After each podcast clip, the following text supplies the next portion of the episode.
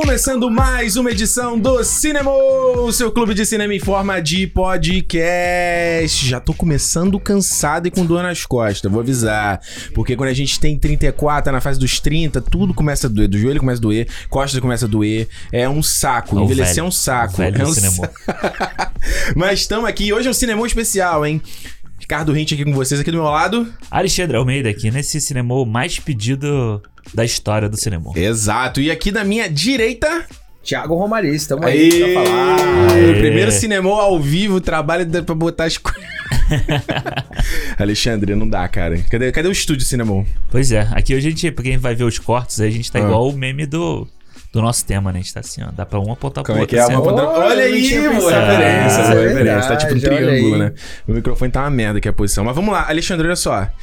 Esse pai pensou em fazer um papinho aqui, e aí o Thiago não ia participar, né? Porque eu chamei ele duas vezes pra ver o filme. Qual filme? O Rock novo. Ah, porra, não, mano. Pelo amor de Deus, ó, você vai me desculpar. Eu não vou ver um filme, tipo, eu vou ver... Por quê? É Recut, né? Como é que chama? Recut? Director's Cut. Peraí, Rock... Dois pontos. Rock vs Drago, The Ultimate Cut. É Rock 4... não é nem Rock... Ah, é Rock 4, Rock vs Drago... Director's Cut. Não, tipo, velho, não dá. Eu nem tenho tempo de ir pro cinema direito, eu não vou ver um recut. Você não gosta do Não, eu gosto pra caralho. Gosto muito. Mas eu não vou pro cinema ver um recut. Você não é nerd a esse ponto? Não. Se não estivesse na situação atual, de pandemia, ainda me acomodando no país e tudo mais, talvez eu fosse. De boa, mas agora nem fudendo. Tem que contar os minutos pra ver o que dá pra fazer. Por causa de filha, né? Tá, entendi. É. Ou seja, ele seleciona, ele é o tipo, né? Como é que fala em inglês? É cherry picks. Agora ele mas escolhe, pra ir pro cinema seleciona. Pra ir pro cinema tem que ser. É. Mas olha só, então, a gente foi assistir essa versão nova aí do Rock 4. E pra quem não tá sabendo o que aconteceu, né? Rola a série do Rock aí, do Stallone. Ele resolveu ano passado... que ele ia remontar o Rock 4, que é o Rock que deu mais dinheiro, né? O mais popular, né? Mais popular de todos. Foi o Rock, já falou várias vezes aqui no cinema, o Rock eu cresci, foi peça fundamental da minha construção aí, quando eu era criança. E aí ele resolveu remontar o filme, entrou em contato com a MGM e falou, pô, a gente tem um jeito de transformar, deixar o filme melhor, né? Porque, por mais que ele tenha sido mais popular, ele foi um filme também muito polarizado, né? Pra caralho. É, sim, porque ele... Acaba que ele vira... Ele tem uma galhofa também, né? Ele tem toda essa questão política no filme que vira um... Ele é o extremo do político da situação, Fria, né? Ali. É, da Guerra Fria. Você tem Estados Unidos versus União Soviética. A própria música que toca no filme fala, né? É o leste contra o oeste, entendeu? Então, tipo, porra, é foda. Living in America. É, exatamente. Então, ele foi muito polarizado por isso. E muita gente não gosta dele por causa desse espírito galhofa dele, né? Que já vinha do 3, né? Pô, exato. Isso que eu falo, não é novidade. O 3 é até pior. O 3 é o que aparece o Hulk Hogan também? Também. Que ele faz uma luta de exibição lá com o Hulk Hogan. Porra. E tem o Clubber Lang, que é total aquele tipo de... Ei, Rock, eu vou acabar com você, Rock! Nossa, é muito ruim. O 3 é muito fraco. Aí a gente foi ver o filme e eles fizeram, tem uma introdução de... Foi quase meia hora, né? Stallone lá, tinha uma mesa... Tipo, ele conversou show, assim, com ele, assim. Antes do filme. Antes do filme, isso. Com um cara lá da Turner, né? É um apresentador e tal. E aí ele conta as ideias, por que ele resolveu remontar o filme, o que ele achava que poderia melhorar e tal. E eles fazem muita referência ao documentário que tá no YouTube, pra quem manja aí de inglês, né? Um amigo dele lá, coroa, assim. Pegou o iPhone e filmou. Então, esse filme é meio tosco, assim, como é feito. Mas, cara, eu dei um playzinho, você tava assim, já pra dormir, eu falei, deixa eu salvar mais uma coisinha. Vou ver só uns minutinhos. Mano, eu vi inteiro, é tipo 1h40 o bagulho. Caraca. Eu vi inteiro. Porra, que é muito maneiro, cara. É tipo, ele... E uma parada que o Stallone tem de muito, além do carisma, né, absurdo, ele é um baita contador de história. Ah, ele é muito bom. Então ele começa a contar qual era a ideia, o que foi que aconteceu, putz, isso aqui foi meio ridículo, por que eu fiz isso, por que eu fiz aquilo ali. Então é muito legal, e até entendendo o processo dele de, eu vou remontar o filme. O que é remontar o filme? Não tem como ele refilmar a coisa. Então é pegar coisa da take que não foi usado e tal, e dar um outro sentido pra algumas coisas. E tirar o que não funcionava, né? É, eu acho que isso pra mim foi o mais interessante dessa remontagem dele, né? Que eu acho que funciona muito como o Poderoso Chefão que o... Era o que eu ia falar. Chegou a ver? Teve agora... Não vi ele inteiro, mas é uma... Já não é a primeira vez que fazem esse tipo de coisa, né? Mas o Coppola, era um dos desejos da vida dele fazer esse novo corte e tudo mais. Mas eu não tinha a menor ideia que o Stallone queria fazer isso com o Rock 4. Nunca soube. E é muito legal, porque ele realmente... muda a cara do filme, sabe? Esse lado galhofa que o filme tinha, ele se perde, ele fica pra trás. Sério? Ele tira, ele corta, por exemplo, toda a parte do robô com o Polly com o robô. É cortar tudo. Tudo o filho do Rock também quase não aparece, tanto que no final ele fica ali torcendo com o pai, tipo, eles cortam isso do filme. Eles adicionam mais cenas com a Adrian pra trazer mais a questão emocional pro filme. Então ele queria deixar um negócio mais sério e menos comercial. Sim. É, eu acho que dá um propósito pro filme, sabe? É. Tipo, porque ele tá um propósito pro Apollo, por que o Apollo quer lutar com o Drago, e depois, tipo, o Rock vai lutar com o Drago. E eu acho que o que me surpreendeu mais foi ele ter mexido, assim, delicadamente com o Drago, sabe, no filme. O que é uma loucura, né? Tem mais cena do Drago? Não, você tem mais... Ele praticamente muda. O Drago não é um robôzão, assim, como ele era no outro filme. Ele tem reações, assim, sabe? A galera tá... Na hora que o Apollo tá dançando lá, o Living in America e tal, a galera tá cantando, tá vaiando. Então, tipo, ele tem umas expressões olhando pro lado, assim, que ele não tinha incomodado. Tem uma cena que eu acho que... Eu não lembro disso no filme original. A mulher fala, ele não pode... responder, aí o líder dele lá, o chefe, fala assim, aí responde por ele fica meio puto assim. É que isso tinha no filme, né? E o cara corta, ele não deixa ele responder, mas aqui ele começa a responder e o cara corta.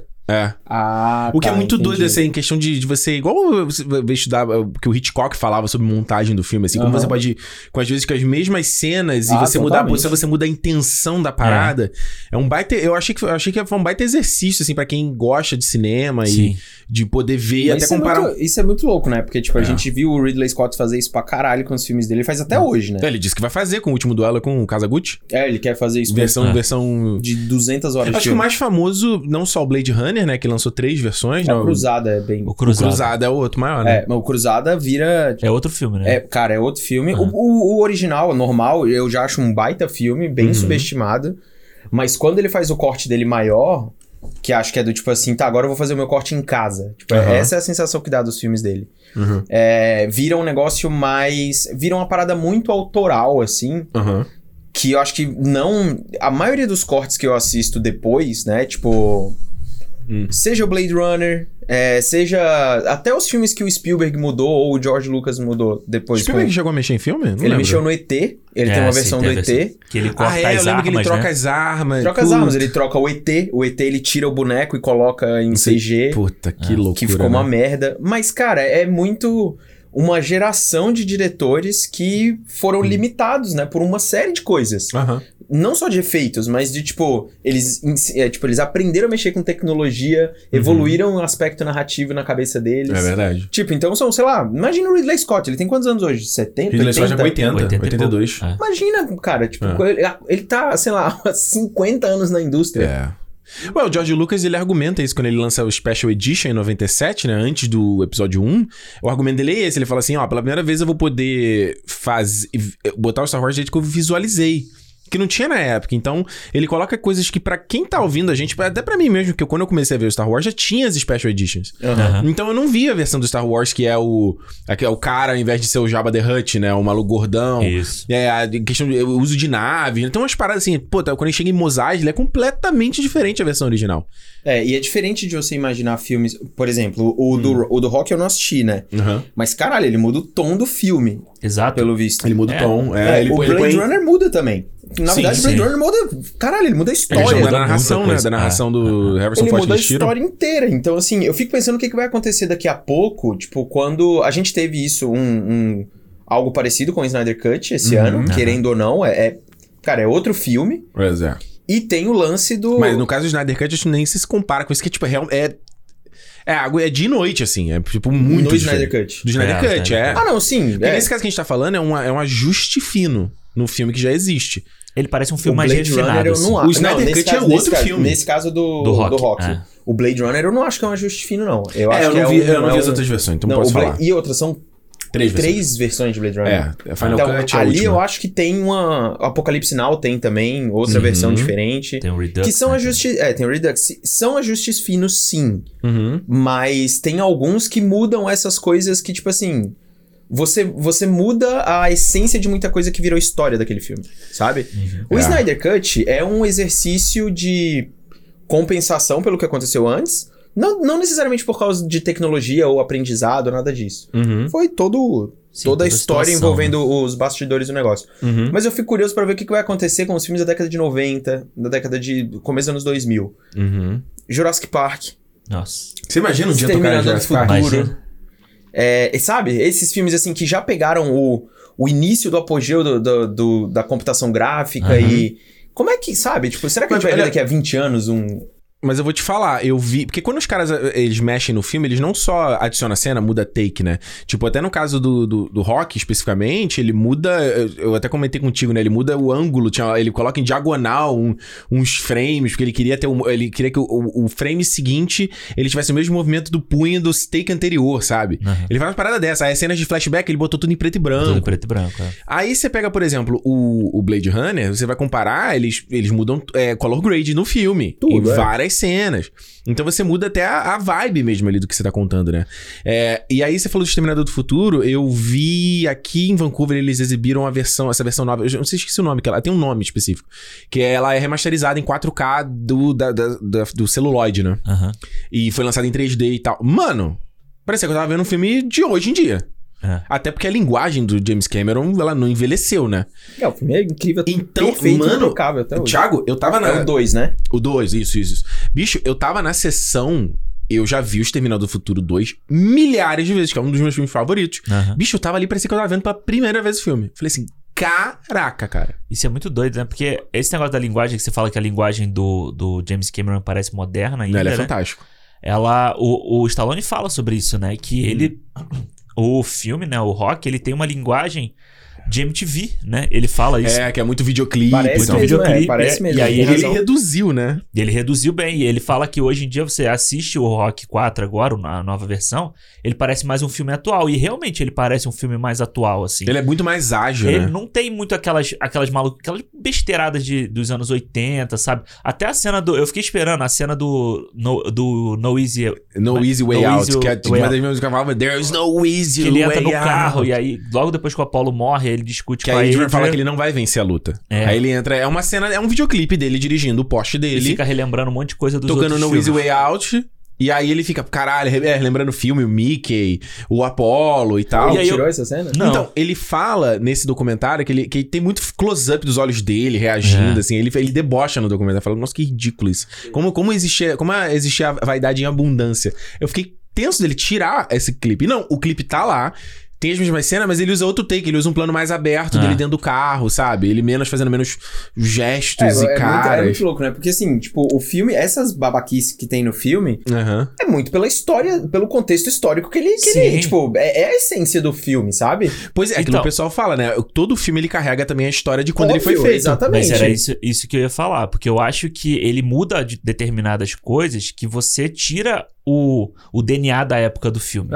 Exato. Sabe? No início do filme não tem mais aquela cena... Porque o filme começa com um flashback, né? Dele lutando com o Clubber Lang no Rock 3. Uhum. E acaba, tipo, com se eu não me engano, é o Eye of the Tiger tocando. Uhum. E as duas luvas, né? A luva da União Soviética... não tem mais isso. Ele tirou isso, sabe? Isso, mano. Sei lá. E assim, eu acho... A gente... É uma crítica de... Mas, cara, é tudo uma questão de ego do diretor de querer fazer o que ele bem entende da parada. Só que, por exemplo, o George Lucas, que vive falando, né? Do tipo, eu imaginei que fosse... Você imaginou o cacete, mano? Há 50 anos, 40 anos, você não tinha ideia que a tecnologia ia poder te dar a possibilidade de você fazer isso no filme. Não, mas imagina... Peraí, Thiago, peraí. Não ia, imagina, cara. O cara pensou no universo dele, ele falou, eu queria que tivesse uma nave fazendo assim. Não, só que ele não sabia como fazer, não tinha como fazer. Mas isso é uma coisa. Tipo, então, é você imaginar o Tolkien falar... que ele queria que o Sauron fosse exatamente... 50 anos... 80 anos depois o cara escreveu e falou... Nossa, agora eu vou fazer do jeito que eu imaginei. O cacete que você imaginou assim. Você imaginou que era uma história assim, assado. E agora...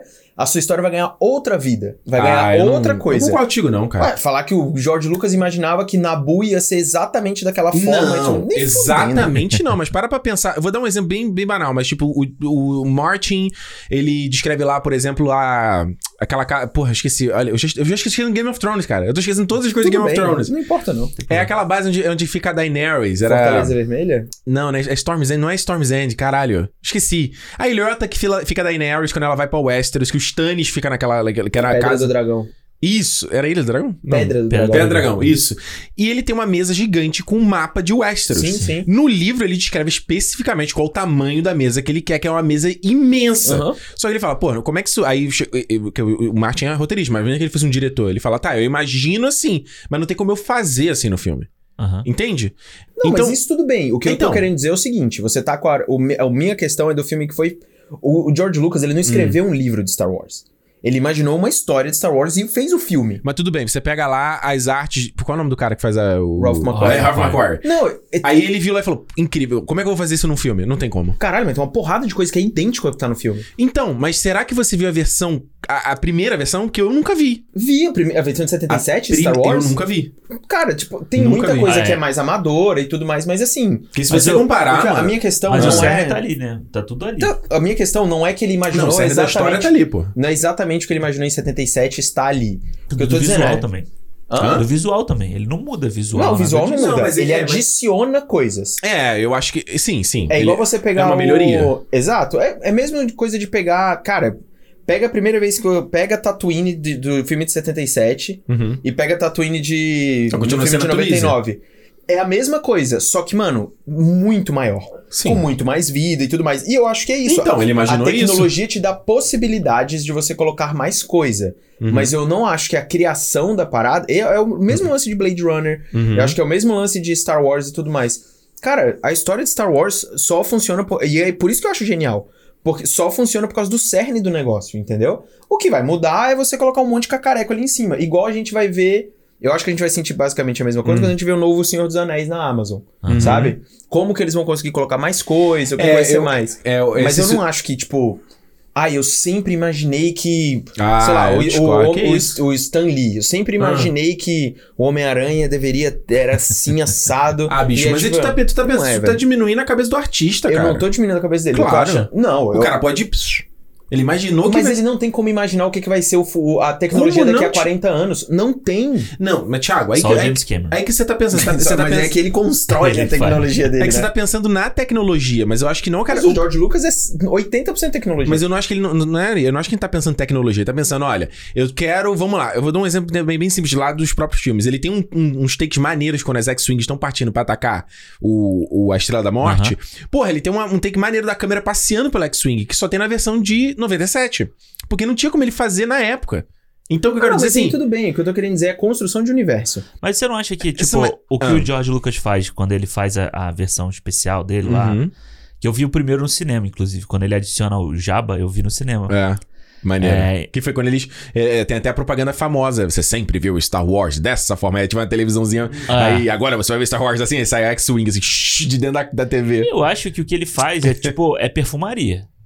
Ele adiciona um monte de perfumaria no filme. Totalmente. Tipo isso aí que você falou, de passear. O próprio Jabba, cara, o Jabba não precisava estar na cena ali. Não, tá, tudo bem, eu concordo. No caso do Star Wars, eu acho que é diferente do que desses outros casos, né? Do Rock ou do Blade Runner. Que foi o que eles fizeram. Eu não vi o Senhor dos Anéis no versão 4K agora, mas eles fizeram a mesma coisa, né? Diz o Peter Jackson que eles deram uma melhoria no... Uma refinada. Mas ele não adicionou nada, né? Não, ele deu uma refinada, ou seja, ele corrigiu. Não tem mais o que adicionar, né? Pelo amor de Deus, né? Sei lá, mano, do jeito que o Peter Jackson eu não duvido nada que ele lance uma nova versão daquela. Imagina os Beatles aí de 300 horas. Que ele deu uma... Ele diz que deu uma polida no CGI. Ele fala, mas não vai parecer que o CGI é de agora. Só deu uma refinada e eles melhoraram a correção de cor. Pra ficar uma coisa mais uniforme na linguagem visual, até com o Hobbit, entendeu? Eu assisti outro dia Eu assisti o Sociedade do Anel outro dia. Tem alguns efeitos que já envelheceram. E também Duas Torres, no Abismo de Helm, tem alguns momentos ali que você vê assim que já envelheceu. Porra, aqueles os wargs, ataque dos wargs no 2-2 é horrível. Já não era maravilhoso na época. É horrível. Que era a cena dos entes também já não era bom na época. É, exatamente. Né? Mas a dos entes até dava pra engolir, porque tipo, era tudo meio escuro e tal. Agora, dos wargs, mano. Tipo, eles mudavam de tamanho em tempo real, tipo, o bicho de repente. Eu lembro muito da cena do Aragorn na frente dos portões lá de Moria. Você vê, tipo, chapado fundo e ele ali andando na frente, assim, tipo. Se ele melhorou isso, eu tô de boa. Eu acho que isso aí ele nem... Sei lá, o Peter Jackson pra mim, ele é tipo... Eu acho que ele tem um quê de George Lucas, sabe? Tu acha? Eu acho. Mas é muito melhor diretor do que o George Lucas. Eu tava lendo a entrevista do Spielberg nas páginas amarelas da Veja, né? E é muito doido.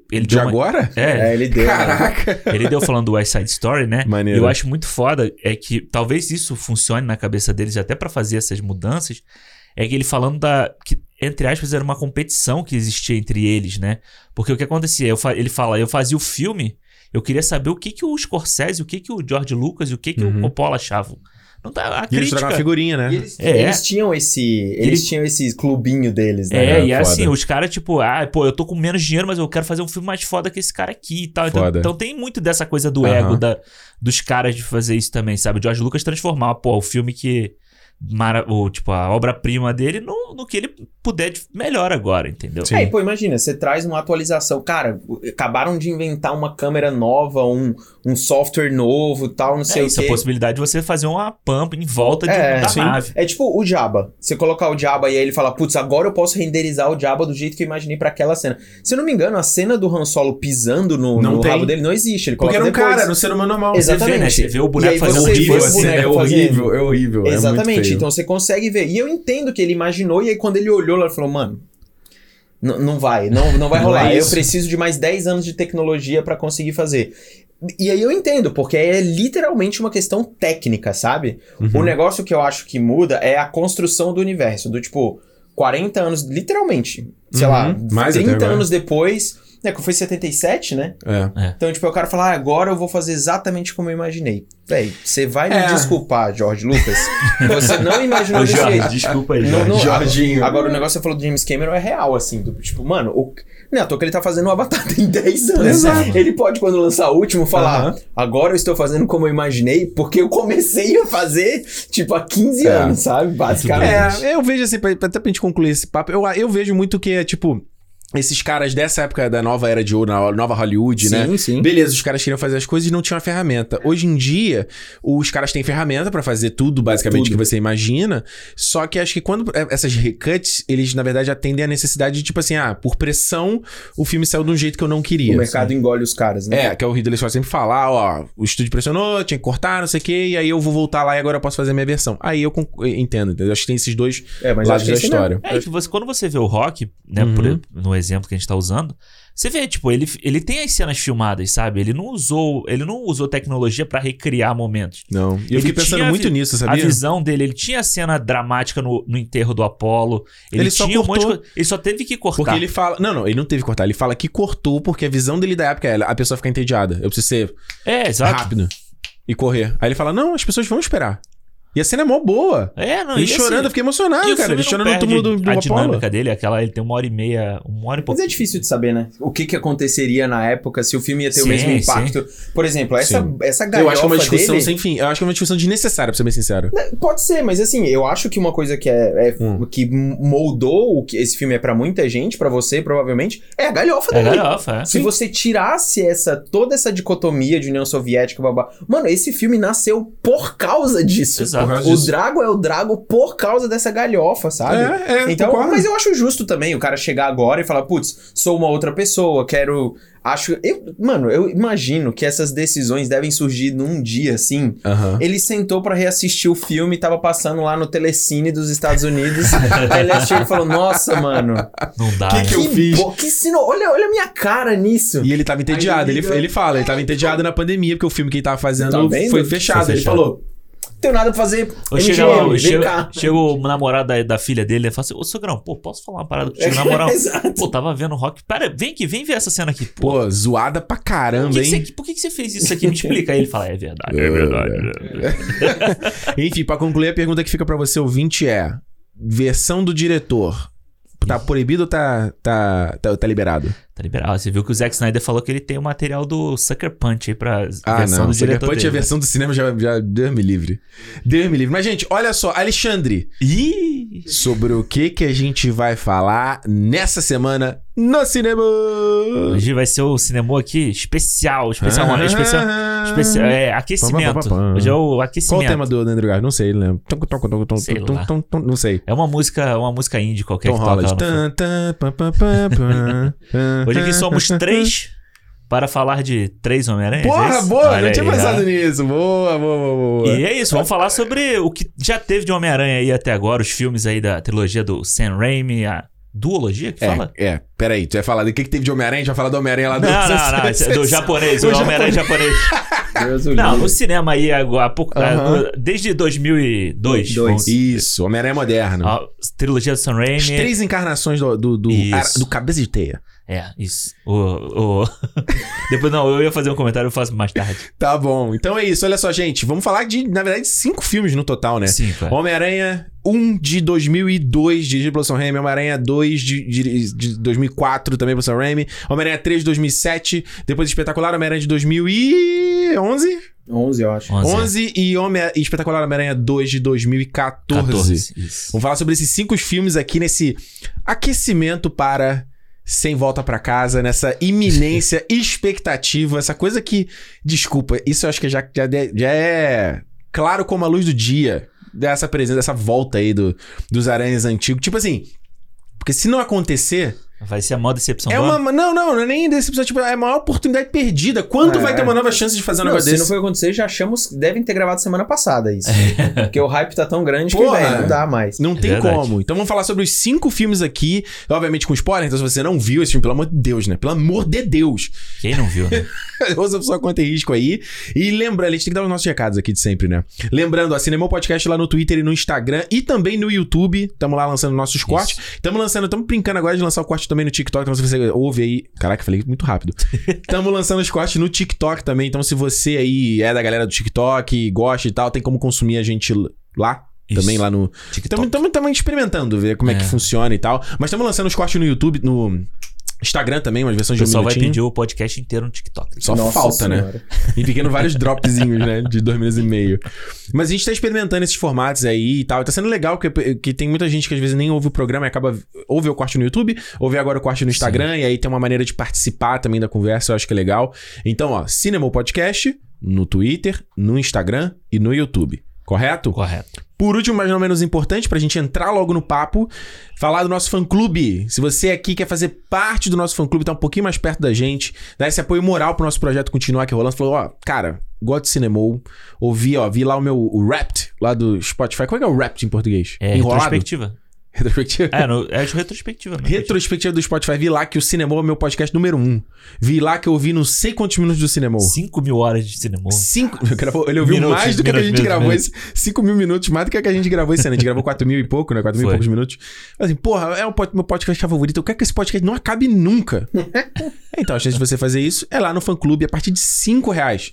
Micharia. Você já ingressa no clube, já entra lá no nosso clube, no nosso grupo no Telegram. Isso. Já consegue ter acesso ao nosso calendário, já ouve o programa em primeira mão, sempre que a gente consegue gravar antes, já sai lá também pra galera do fã-clube. Tem um programa de feedbacks exclusivo pra galera do fã-clube também, exclusivo no primeiro momento, óbvio. Isso. E se você tá ouvindo esse programa no dia do lançamento, agora no sábado, dia 11, tem a nossa festa de fim de ano do fã-clube. Vai ser bom. Mano, vamos lá, ó, tamo lá no Discord, uma callzinha em vídeo, bebidinha. Tem gente que já entrou no... Já entrou lá? Umas 2 pessoas me mandaram mensagem falando assim, eu vou entrar pra poder participar desse negócio. Muito aí. Bom. Ah. O Mika lá do grupo falou, pô, Ricardo, quantas horas vai ser o bagulho? Eu falei, mano, eu e o Alexandre, a gente tem um compromisso depois lá no aniversário da Bebela, do Thiago. Mas vocês ficam aí a hora que vocês quiserem. Mano, vocês ficam aí, cara. A gente faz uma foto nossa, deixa assim na câmera. Parado assim. E deixa lá. Mas, gente, ó, a gente vai ouvir uma musiquinha. Vamos bater papo sobre os filmes do ano, o que a gente gostou, o que a gente não gostou, falar um monte de besteira. Então, ó, meu amigo, você gosta de cinema e não tá no fã-clube? Assim, é tipo a bochecha sem Claudinho, tá, sabe? Errado, tá errado. É tipo queijo goiabada. Avião sem asa. Avião sem asa. Já vai falar a música toda. É da Adriana Calcanhoto, né? Adriana Calcanhoto. E do Claudio Bochecha. É isso, gente. Então, olha só. clube.cinemopodcast.com. Com isso aí. Gente, olha só. Homem-Aranha é um personagem, é um herói muito querido no meu coração. É o personagem que eu, desde criança, já acompanhava, já curtia. Pô, eu falo isso aqui, né? Por mais que eu tenha crescido, né, com a série lá do Lois e Clark do Super-Homem, o Batman do Tim Burton, adorava também, porque eles eram que pra mim personificava a parada, o herói, né? Os heróis da DC, eles sempre foram aqueles ícones, todo mundo sabe quem é o Super-Homem, todo mundo sabe quem é o Batman, todo mundo sabe, The Flash, eu sempre olha o The Flash, o cara é super rápido, todo mundo sabe. Mas os heróis da Marvel eram os heróis que eu tinha uma conexão muito maior, porque eles eram os heróis mundanos, né? Eles tinham problemas reais. Então, cara, aquilo pra mim... Eu sei que não é pra todo mundo, pra mim conversava muito. Então, os X-Men, adoro os X-Men. Eu tô, mano, louco pra ver o que vai ser o X-Men aí, sob a direção do Boné. E o Homem-Aranha também era outro, né? Tinha lá a série animada clássica. Mano, eu lembro... Quando eu me mudei pra Pavuna, a gente achou uns quadrinhos velhos, que era do meu tio dos anos 70, eu acho. Caraca. Tinha Quarteto Fantástico. Mano, comido por traças, folha caía. E tinha o do Homem-Aranha, tipo assim, mano... Irado. Antigaça, assim. Tipo, era o Peter que usava aquele suéterzinho e o... Então, assim, aí veio um filme de 2002 e, porra... Não sei como é que foi pra você, mas pra mim eu falei assim, cara, eu tô vendo o Peter que eu conheci, é o Homem-Aranha que eu conheci, é isso aqui, ó. Tá na tela. E eu acreditei que aquele cara ali tava realmente balançando pelos prédios. Eu te falo... Não, eu acho que... Assim, eu acho que pra mim... Eu acho que pra nossa geração, vamos dizer assim... Existem três desenhos que moldaram a gente, né? Uhum. Tipo, foi o desenho do Homem-Aranha, aquele dos anos 90. O desenho dos X-Men dos anos 90. Nossa, melhor anúncio esse aí, cara. E o desenho do Batman, sabe? Uhum. O Batman Animated Series ali. Eu acho que esses três... E não só por causa disso, eu acho que são os três, vamos dizer assim, heróis que mais... ficaram comigo, assim, tanto pra expectativa pra ver filme, pra ver essas coisas quando eles anunciavam, né? Então, eu acho que quando eu assisti o Homem-Aranha no cinema, eu achava muito foda ver o Homem-Aranha, sabe? Ele se balançando, o Homem-Aranha existir. O Peter Parker, eu tive muito problema em gostar dele no primeiro momento. Sério? Porque ele era diferente do desenho, sabe? Que eu tava acostumado. Eu não era muito de quadrinho na época. Ele era diferente. Ele no desenho ele parecia mais adulto, sabe? Assim, ele não era... Tipo, ele não... Porque o Peter Parker da animação já é diferente mesmo. Tipo, ele já é um cara mais... Ele, apesar do Tobey Maguire ser adulto, bem mais adulto do que ele deveria... Porque ele parece malhação no primeiro filme, né? Ele no colégio ali... no colégio, exatamente. Parece malhação, aquela coisa de gente... isso. Ele tem uma baby face, né? Eu acho que ele convence como um cara mais novo, mas não? É porque o da animação, o cara já trabalhava no jornal, né? Ele já era tipo um... Verdade. É o Homem-Aranha do segundo e do terceiro filme, aquilo ali. Isso. Deveria ser. Então, tipo... Eu tive essa dificuldade pra me conectar com o Tobey Maguire como o Peter Parker, mas, puta, você vê o Homem-Aranha ali no cinema, era do caralho, sabe? E eu lembro da época do tipo dos pôsteres que iam saindo, e as reportagens mostrando, tipo, ele vestido de Homem-Aranha, e, tipo, ele filmando a cena dele na parede, e a parede, tipo, né, o chão. Mexendo. É tipo o Batman, lá do... Do Adam West. Do Adam West, exato. Então, pô, aquilo era um hype muito grande. Eu lembro da revista Herói. Revista Herói mostrando a primeira imagem do Duende Verde, que ele ia usar um capacete e não ia ser máscara. Sim. Da teia orgânica. Tem a teia orgânica. É. Como é que foi pra tu, Tiago? Uma polêmica do caralho quando foi a teia orgânica. Cara, pra mim, era a época que eu tava mais... Eu sempre gostei de super-herói e tal, mas... No caso do Homem-Aranha, não foi um filme de super-herói que me pegou assim, nossa, né? Tipo, magicamente, assim. Eu gostei, achei legal. Mas eu lembro que minha primeira impressão do filme foi negativa. Porque, mano, achei os efeitos especiais muito ruins na época. Eu lembro disso. Eu lembro que no cinema, quando eu vi aquela cena dele pulando lá pela primeira vez, eu falei, não! Tipo um bonecão de borracha, assim. A cena da parada lá da Macy's hoje em dia é muito ruim aquela cena. Né? Era o Harry Potter voando na vassoura lá. É muito ruim, cara. É bem... O filme, ele é meio velho, né? Se você pensar... Ele envelheceu bem, assim. Ele tem cara de filme velho, né? Ele parece um filme de mais velho do que eu acho que ele é. Ah, mais velho do que 2002, assim, você diz? Porque eu acho a linguagem do duende, sabe? Do nada ele vira um vilão ali... Então, eu reassisti o filme agora, né? Então... I kill you, Spider-Man! Tipo, muito... ele vira... Mas é engraçado, porque eu acho que hoje eu consigo entender muito melhor o filme do que eu entendi quando eu assisti pela primeira vez, assim. Ou eu recebi ele melhor. Pra mim, ele não envelheceu...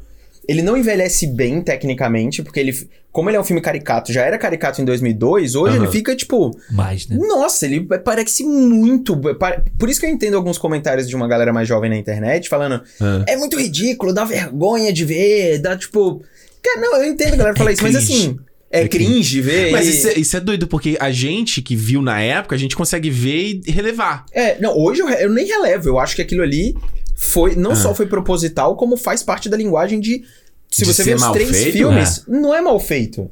Isso é de ser caricato. É de ser caricato. Ser caricato, concordo. Tecnicamente, não. Não é à toa que do primeiro pro segundo filme os efeitos especiais melhoram demais, brutalmente. Né? Tem aquele take que eu tô lembrando agora que do nada aparece a cara do duende assim... Wake up, Spider-Man! É muito tosco. Tem várias coisas assim. É muito tosco. Até as... E aí você vê depois que tem uma coerência de narrativa do do Sam Raimi, mano, ele não abre mão em nenhum dos filmes dele, em nada, de ter aquelas transições super bregas, sabe? Tipo, de meter os closezão na galera, de mostrar o cara parado, assim, olhando pro ambiente, aí vem um fade-in, tipo, e vem outra coisa. Tipo, tem várias dessas cenas. A cena da reunião do Osborn com aquela... naquela cúpula, né, da empresa dele, que o Willem Dafoe fica assim, tipo, mexendo o olho, assim. Do you know how much I sacrificed? Tem uma cena horrível dele, mano, quando ele... O jantar de ação de graças. E aí, tipo, cai a gota e ele... Ele fecha o olho. Tem uma hora que ele morde a boca, assim, ele faz isso eu acho muito. Tipo, eu acho que o primeiro, falando do primeiro filme, eu acho que ele constrói bem o Duende Verde no primeiro ato. O que eu acho muito foda a montagem que ele faz. O que acontece com o Peter Parker, o que acontece com ele. E, tipo, o jeito exagerado ali é condizente com o decorrer do filme. Só que pra mim, na hora que vai pro segundo e terceiro ato, o Peter Parker vira um cara e o Homem-Aranha, né? Eles viram pessoas que estão tomando decisões e escolhas muito maiores, responsáveis. E aí o Duende Verde vira um palhaço verde. E aí, tipo, eu acho que a parada fica muito discrepante. O filme mas ele não era meio que no material original? É que eu lembro um pouco dele. Mas eu não acho que ele se inspira tanto no material original assim, não, mas sabe? De ser essa coisa meio coringa, tipo... Não, ele né? De ser ele meio... tem isso. Ele exagerado, tem isso, mas eu não acho que ele faz de um jeito que os dois personagens se conectem muito, sabe? Entendi. Eu não acho. Tem aquela cena que ele coloca ele no telhado lá e ele dá aquele tapa nele assim, do tipo nas costas. Vocês lembram dessa cena? Ele coloca no telhado. É tipo que ele pega o Homem-Aranha e eles vão pra um telhado e ele quer convencer o Homem-Aranha a ficar do lado dele. Ele senta do lado dele. Ele senta do lado, ele até abre a paradinha assim, ele dá um tapinha assim nas costas dele e fala... Porra, mano, você não quer não sei o que, sabe? Tipo, vamos ficar junto aí, é melhor e tal, não sei o que. É muito doido. Eu revendo o filme e falo assim, tá, o que o Duende Verde quer no final? O que ele quer exatamente, ele quer se vingar da galera. Cena. Ele quer se vingar da galera da empresa dele, mas passou isso, ele quer o quê? Não, ele naquele momento onde ele fala, ele quer simplesmente tomar conta da cidade, destruir os caras. Ou seja... É isso, exato. Não, mas ele é um vilão clássico, tipo, bem besta, assim. Bem besta, total. Eu gosto muito da cena dele no espelho. Ele que é meio Gollum, assim, também, né? Ele conversando com o Duende, né? Vamos dizer assim. Eu acho muito legal. É doido você pensar em questão de produção desse filme na época, né? Porque a gente tem 2000, a gente tem o X-Men, do Bryan Singer, 98, a gente tem o Blade do Del Toro, né? Isso. E aí, eu tava até contando pro Alexandre, né? Tem um vídeo da GQ, Variety, eu acho, que ele conta lá timeline da minha carreira, né? O Willem Dafoe. E ele conta do Homem-Aranha, ele fala o quanto que ele correu atrás desse projeto. Porque ele queria fazer esse filme de quadrinho. Ele tinha uns amigos dele na época que falavam assim, mano, você quer um filme de quadrinho? Tipo, outros atores, assim, debochando. Ele falou, não, parece ser muito divertido. Parece ser muito legal. E eu acho... E a cara do Willem Dafoe, né? Total. Dele, né? E ele... Você vê que ele gosta de estar nesses filmes. Tanto que ele aparece nos 3 filmes, né? Pô, sim. E nesse filme agora, no No Way Home... Ele, tipo, mostraram ele, né, muito pouco, assim, no material de promoção e tal. Mas teve esse material promocional agora com os vilões e ele aparecendo, tipo, dando entrevista. Eu genuinamente acreditei que ele está feliz de ter voltado pra parada, sabe? Até porque ele tá fazendo Aquaman também, como o Zuko, né? Então, tipo, ele faz coisa pra caralho. O Willem Dafoe faz filme, tipo, o Willem Dafoe é muito foda, cara. Ele é muito foda, adoro ele. A gente tava falando sobre isso, né? Ele faz, tipo, sei lá, o filme B que ele faz pagar o dinheiro ali, que ele é o policial, o detetive, aí ele vai fazer o Lars von Trier lá. A impressão que me dá é que ele sentaram com o Willem Dafoe num bar, num restaurante, e você der um projeto pra ele muito foda, ele fala... Teatro, pô. Caralho, mano, vamos Bora. Aí. Demorou, vamos aí fazer. Essa é a minha impressão que dá pra ele de vez em quando. Saiu do como era lá, do Farol pra fazer Homem-Aranha agora e tal. Tipo, eu acho muito foda isso, porque eu acho, inclusive, a versatilidade do cara. Eu não quero ficar datando o filme, né, que a gente não... Datando o podcast, mas eu acho que ele deve dar uma roubada na cena nesse filme novo aí. Que ele tá sendo... Ele foi o que mais... Foi menos foi mostrado. Ele é. Eu também acho. E o Tom Holland falou, né, que acho que foi quando foi lançar o trailer, né, ele falou que, pô, era muito doido, você encontrava com os caras no set, o cara tava todo vestido, aí ele fala do próprio Dafoe, né? Ele fala, pô, ele tava cheio de roupão por cima, você não conseguia ver o que tava a pessoa direito ali por baixo. Então, tipo, eu acho que ele vai... Eu espero que ele tenha um papel legal, porque... Eu acho que ele vai ser o vilão principal. Eu gosto muito do primeiro filme hoje, né? Assim, eu sei que... Tem um pouco de nostalgia, né? Eu vejo esse filme toca o Hero do Nickelback. Nossa, ele me joga. Porque em 2002 eu tinha 15 anos, eu tava na minha fase roqueira. Mano, eu... joga uma máquina do tempo, assim. Total, eu lembro de mim deitado na cama da casa da minha tia, tava ar-condicionado ligado, tava muito calor, e eu vendo, eu lembro que eu dormi um pedaço, acordei, cara, é tipo assim, uma máquina do tempo, eu lembro dessa época, assim, perfeitamente. Eu lembro que esse filme dá muita nostalgia, assim, tipo, é como se tivesse um lugar guardado pra ele, sabe, do tipo assim... Dali pra frente foi tudo. O mundo mudou, né? Que nem diz a Galadriel. Eu acho que mudou mesmo, sabe? Então, tipo assim, é a mesma coisa do, sei lá, do Star Wars. O Homem-Aranha teve que caminhar pro Batman Begins poder voar, pô, é isso? Pra todo mundo, pô. Não, eu acho que mas pode ser mais ou menos isso. É um passinho, não? Tipo, você tem o X-Men... É um passinho desses filmes que, assim, você fala, pô, o filme de herói pode ser um filme de verdade. Porque todos esses filmes deram certo, né? Tipo, se você pegar os filmes... Mas nem todos, na época. Não. Vamos falar dos três, né? Batman, Homem-Aranha e X-Men.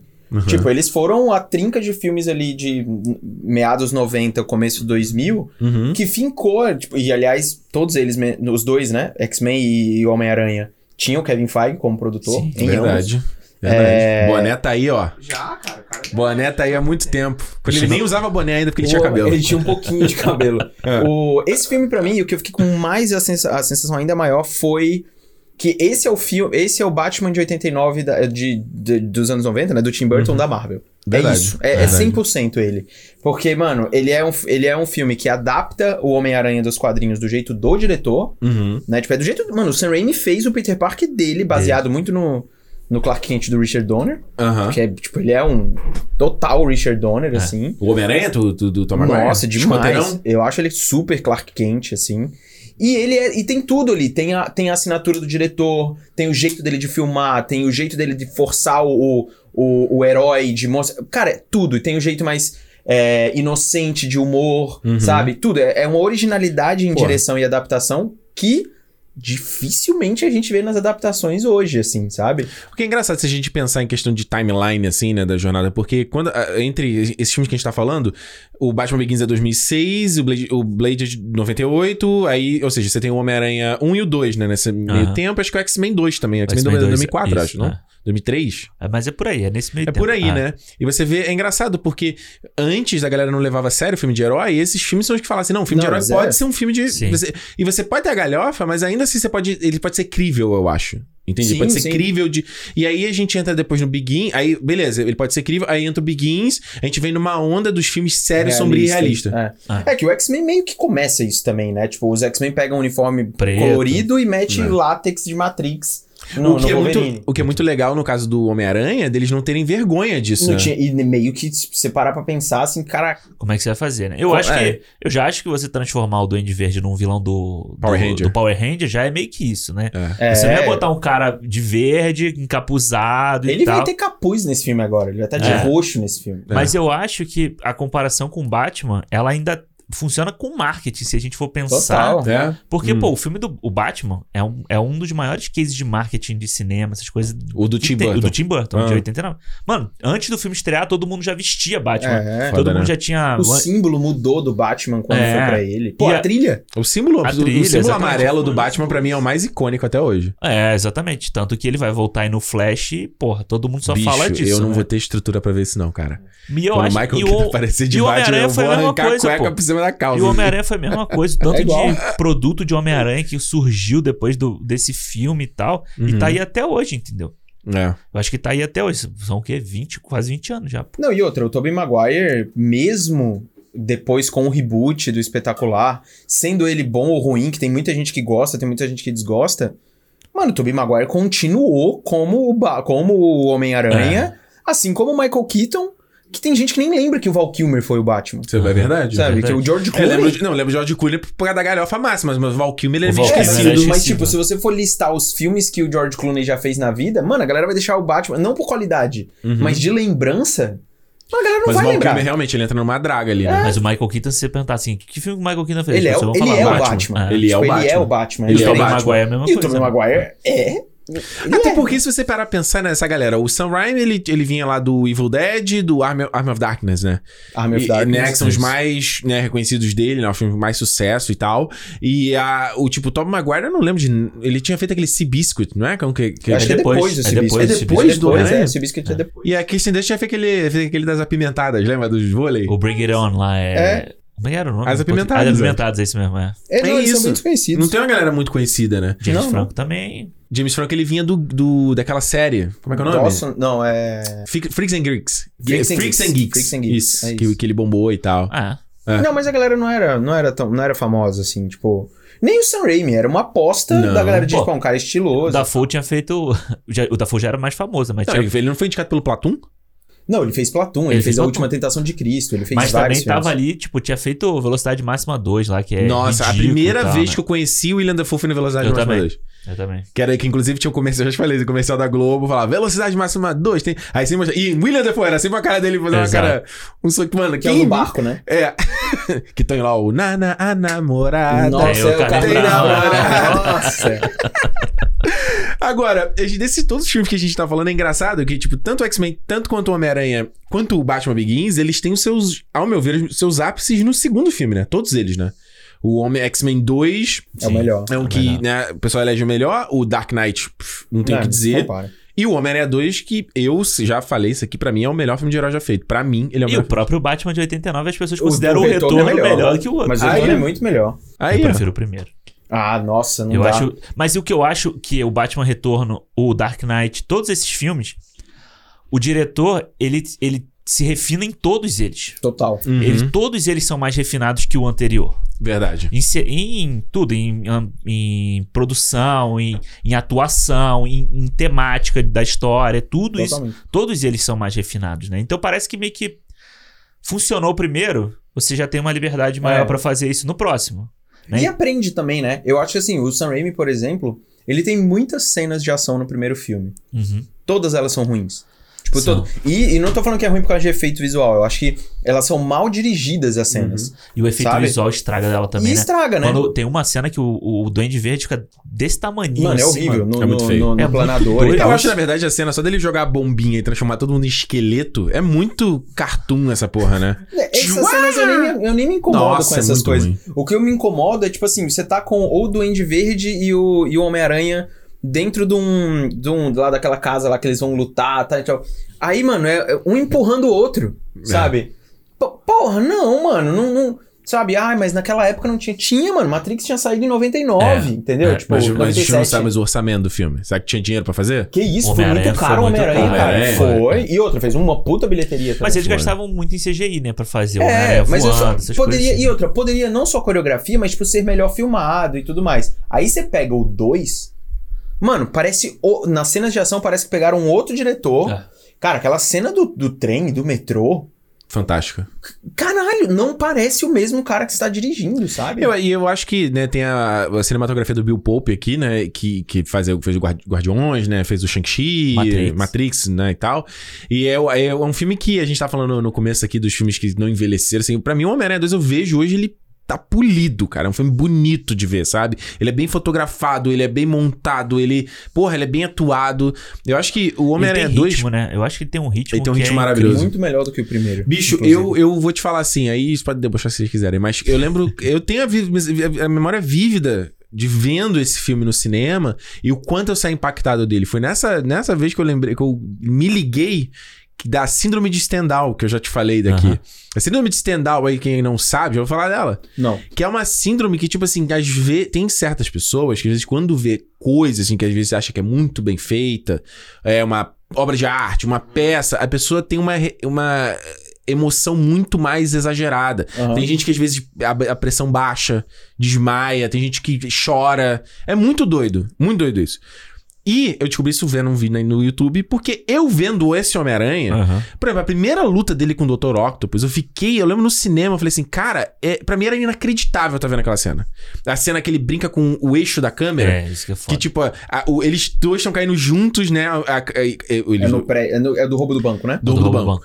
Octopus, Aranha e a câmera. São os três caindo juntos. Aí eles dois se prendem e a câmera continua caindo. Aí o cara meio que tenta catar... Meio que, ih, caralho, peraí que eu tenho que apontar pra cima e filmar eles. Cara, eu lembro de ver no cinema assim, eu falei, eu não acredito que isso tá acontecendo. É. Isso não é verdade, assim. E pra mim... Esse filme é como... A gente pode... Tem vários exemplos no cinema que tu fala assim... Que a gente vê pela primeira vez, assim... Você com o Jurassic Park. Tu vê a parada e fala... Cara, eu não acredito que isso tá sendo feito aqui. Uhum. E pra mim, o Homem-Aranha 2... Nessa parte estética, ação... Ela foi muito impactante nessa nesse aspecto. E aí, quando eu fui ficando mais velho, revendo o filme, todas as temáticas dele, a jornada do Peter, mano, pra mim é que é o conceito que eu sei que pra galera mais nova é meio velho, mas pra mim é aquela visão meio idílica do herói, sabe? A jornada do herói, de perder a crença no que ele acredita, ele ter o conflito e superar, e o vilão que a jornada do vilão, ela uhum. se mexe com a jornada do herói, sabe? Mas eu acho que ele é aquilo, acho que ele falou sobre a evolução do Sam Raimi nesse segundo filme. Eu acho que ele faz muito bem a jornada do herói também na narrativa do primeiro filme, né?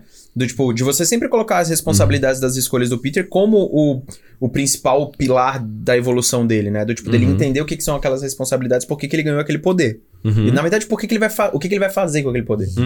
No segundo filme, ele passa por muitas provações até ele, tipo... Ele começa o Peter Parker de um jeito e termina, cara, de um jeito completamente diferente, se entendendo como um personagem novo. E aí eu acho que essa parte continua muito boa, ele evolui muito bem a dramaticidade, a narrativa e tudo mais. Só que ele adiciona aí, que talvez seja a camada mais importante do cinema, toda essa técnica de narrativa visual que eu acho que faltou no primeiro. Aqui, cara, o Octopus, ele coloca... O filme inteiro ele tem... Cenas de comédia de sitcom, quando você vai pra redação do Daily Bugle. Você tem cenas de horror quando o Dr. Octopus acorda. É icônico, eu nunca tinha parado pra pensar nessa cena até agora, quando a gente foi... Eu não acreditava nessa cena. E assim, a questão do grito, ela tá presente no filme inteiro, né? Super. Todo mundo grita e aí parece... E fica tipo... É sempre um... Ela arranhando, sendo puxada e arranhando o chão. Que a mulher faz assim... E a serra elétrica... Que ele pega a serra elétrica e tipo...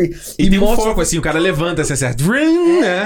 É muito... E lembra muito Evil Dead, né? Essa cena é uma homenagem. Ele coloca o Bruce Campbell nos três filmes também. Nos três filmes. Eu acho que a desse filme é a melhor. É a do teatro, né? É do 3. A do 3 é a melhor. É do casamento. Do 3 eu gosto muito. É do pedido de casamento. Isso, do restaurante. Pedido de casamento. What's your name? Packard. No Peter, that's what I said. Packard. Não, é muito bom. E aí o que eu acho que ele melhora nessa parte visual é o que leva a gente pra outro nível. Por quê? Porque você se envolve com o cara. Tem aquela cena muito boa de começo do Dr. Octopus, né? Do tipo, quando ele vai conhecer o Peter, ele conhece o ídolo dele com uma mulher que ama ele e acompanhou ele no trabalho, que era tudo que ele gostaria que a Mary Jane fosse. É o que eu falei, a jornada dos dois então, tipo, anda junto. E ao mesmo tempo, quando eles se encontram lá no final, ele falou, cara... Todas as decisões que eu tenho que tomar na minha vida não é só pela questão da Mary Jane ou do tio Ben ou da tia May, não. É que essa responsabilidade que eu tenho hoje comigo vai ser uma maldição que eu vou carregar pro resto da vida. Mas o que eu realmente quero fazer, sabe? Sim. E eu acho que ele coloca isso de uma forma visual muito legal. Do tipo, a cena do metrô, o fim da cena do metrô... Sabe? É ele se entendendo e a cidade se entendendo. Aqui. Mano. Aquilo ali é muito... E aí eu acho que assim, você pode falar o que quiser. Tipo, eu acho que o filme repete muitas fórmulas do primeiro. Né? Muitas. O tipo de herói, o tipo de montagem, o tipo de vilão. O Willem Dafoe é o vilão que é sacaneado ou né, perde lá a experiência, dá errado. A estrutura é muito parecida. É muito parecido. Só que aqui... Dos três filmes até. Só que aqui ele fala assim...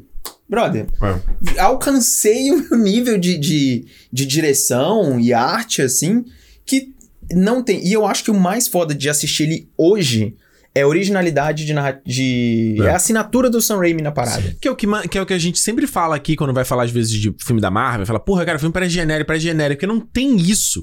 Não tem um diretor ali que vai fazer umas paradas que tu... Tipo, ele tá cantando lá o Raindrops Keep Falling On My Head. E aí, no final, ele faz aquele freeze frame bizarro. Parece que o filme acabou, né? Como se o filme fosse acabar, quando eu vi isso no cinema na época, eu achei isso muito estranho. Eu falei assim, achei estranho agora, quando eu vi de novo. Mas eu achei muito estranho. Tem muita coisa estranha, né?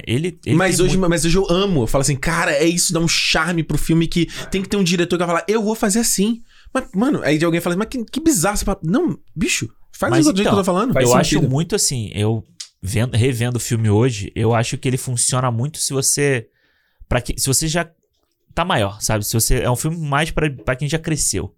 Eu não acho que ele funcione pra moleque, pra garotada. Mas acho que ele não tem as cenas de ação boa que a galera mais nova pega? Eu não sei, mas elas são muito espaçadas. Eu acho que elas são muito espaçadas e eu acho que é ótimo ser assim. Tem um momento no filme lá, até a parte do trem que... Um tempão sem ação, né? Você tem um momento todo em que ele deixa a fantasia de lado, que ele deixa de ser Homem-Aranha, então a gente vai... vai ter desenvolvimento, entendeu? Então eu acho que o filme funciona... Tanto que eu lembro de quando eu assisti pela primeira vez o filme, eu gostei pela ação, pelos efeitos especiais que eram maneiros, mas eu achava meio assim, pô, eu prefiro o primeiro ainda, sabe? Caramba! Hoje em dia, revendo, mano, não tem comparação. Pra mim não tem comparação. O primeiro tem um lugar guardado aqui, dentro do meu coração e tal, mas não tem comparação. Não, o filme evolui de uma forma absurda. E eu acho que a gente hoje fala tanto em entender o vilão... Da empatia com o vilão. Empático, né? A gente fala cara, sempre. O Dr. Octopus aí de 2004, né? Que é esse filme. 2004. Já tá aí, cara. O final dele é incrível, sabe? O final dele, quando ele...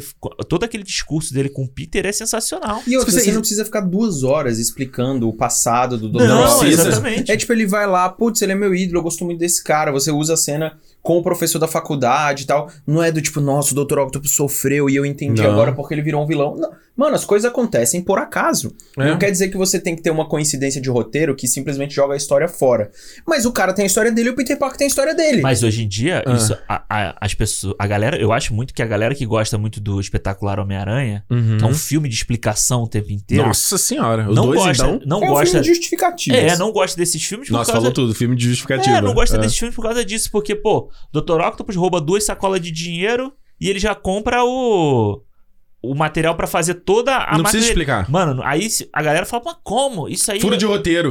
Isso não é furo de roteiro. Eles estavam no mesmo banco. Em todos os bancos de Nova York, eles estavam no mesmo banco. Mano, não é isso. Ele foi num banco central, caralho, sei lá.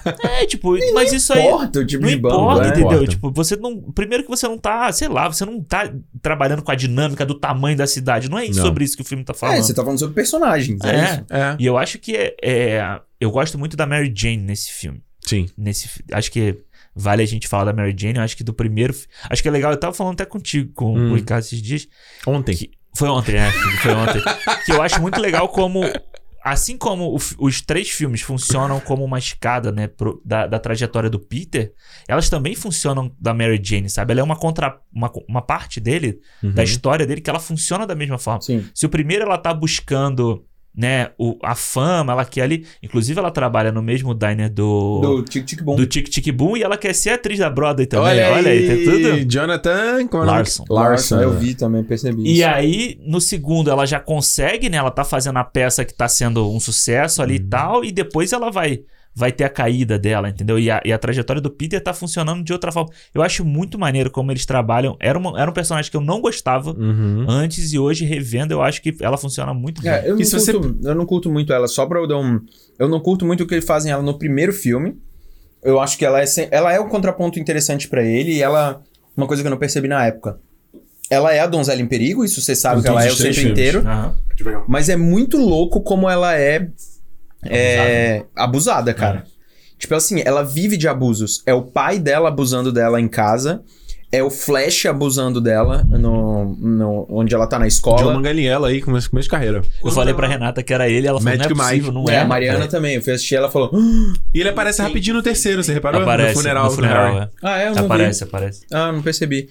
E aí, tipo, no segundo, ela é o... Sei lá, o cara lá que ela trabalha no diner, tipo, zoando com ela. Tipo, ela tá sempre sendo oprimida pelas coisas. Depois, os produtores. E, mano, o Peter abusa dela também. Ah, não, eu amo você muito. Não, eu não amo você muito. Ah, eu não quero você. Então, óbvio, é a responsabilidade do cara. Tá ali, mas assim, o sofrimento dela é de sempre tá buscando alguma coisa que não chega nunca. Sabe? Nunca. Ah. E ela tem a figura masculina... É a única, ela não tem uma amiga. Não tem ninguém. A única pessoa próxima dela ali que você mostra é a tia May. E acabou. Parece as meninas da peça de teatro no 2, mas é muito breve. Mas é muito rápido.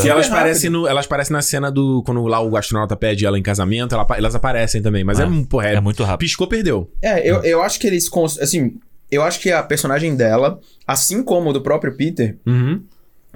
funcionam muito bem quando você assiste os três filmes. Uhum. Tipo, você entende como que foi a construção de todos eles, onde que eles chegaram. Até porque a jornada deles ficarem juntos só se conclui no final do 2, né? É, e até a negação deles, né? De é muito legal, tipo, ele... Eu acho que no final do primeiro filme ele quer ela o tempo todo, e aí ela fala, não, vamos ficar junto. E aí ele fala, não. E aí no 2 tem aquela... Eu acho que é muito foda que esse primeiro ato do filme, que é quando... É um dia inteiro na vida dele, uhum, né? Ele vai no aniversário, acho que da Tia May ou do Harry? Não, do Peter, é aniversário dele, né? Aniversário dele, ele chega em casa. Aí conversa com ela e ela, tipo, tá afim dele, ele continua rejeitando. É muito, muito maneiro, né? Eu acho que o Homem-Aranha 2, pra mim, ele é a personificação... Não, personificação, sei lá. O material... Ele é um exemplar. Um exemplar do... Com grandes poderes, você vem grandes responsabilidades, sabe? Eu acho que ele é perfeito com isso, assim. A jornada do... E eu acho que esse é o grande problema pra mim em todos os outros Homem-Aranha. Uhum. No Andrew Garfield falta temática, no Tom Holland. Falta responsabilidade, pô. Falta responsabilidade. Os caras só têm grandes poderes, eles não têm responsabilidade. O Andrew Garfield, se ele fala pra Emma Stone, 2 dias depois que ele começa a ficar com ela, que meu ele amigo, é o... né? Assim que faz, né? E eu acho, tocando nesse teu ponto, é uma coisa que eu acho interessante quando vocês estavam falando do Octopus, eu acho muito legal nesse filme aqui, porque assim, eu já falei algumas vezes aqui no cinema, pra mim um filme de herói, ele Ricardo, esse é um jeito antigo, não é... Desculpa, mas é o jeito que eu penso. Um filme de herói, ele tem que ter um vilão muito forte. Uhum. E não necessariamente um vilão evil, mas tipo, ele tem que ter um contrapeso, ele tem que ter o lado oposto da moeda pra você contrabalancear. Acho que um filme de herói, de super-herói, do mito do super-herói que a gente conhece, ele precisa disso. Ele precisa ser um cara violento pra caralho. Não. Ele é igual a gente fala do Coringa, do Dark Knight, entendeu? Ele é um cara, ele é um elemento, ele é um antagonista. Ele é violento emocionalmente, né? Mas ele serve como objeto de mudança pro Batman. O Killmonger, a gente sempre fala aqui, porra, o Killmonger, ele muda o T'Challa. O Killmonger no fim tava certo, né? Não certo, mas tipo, em todos os aspectos. Mas ele muda a perspectiva do T'Challa. Isso é muito foda.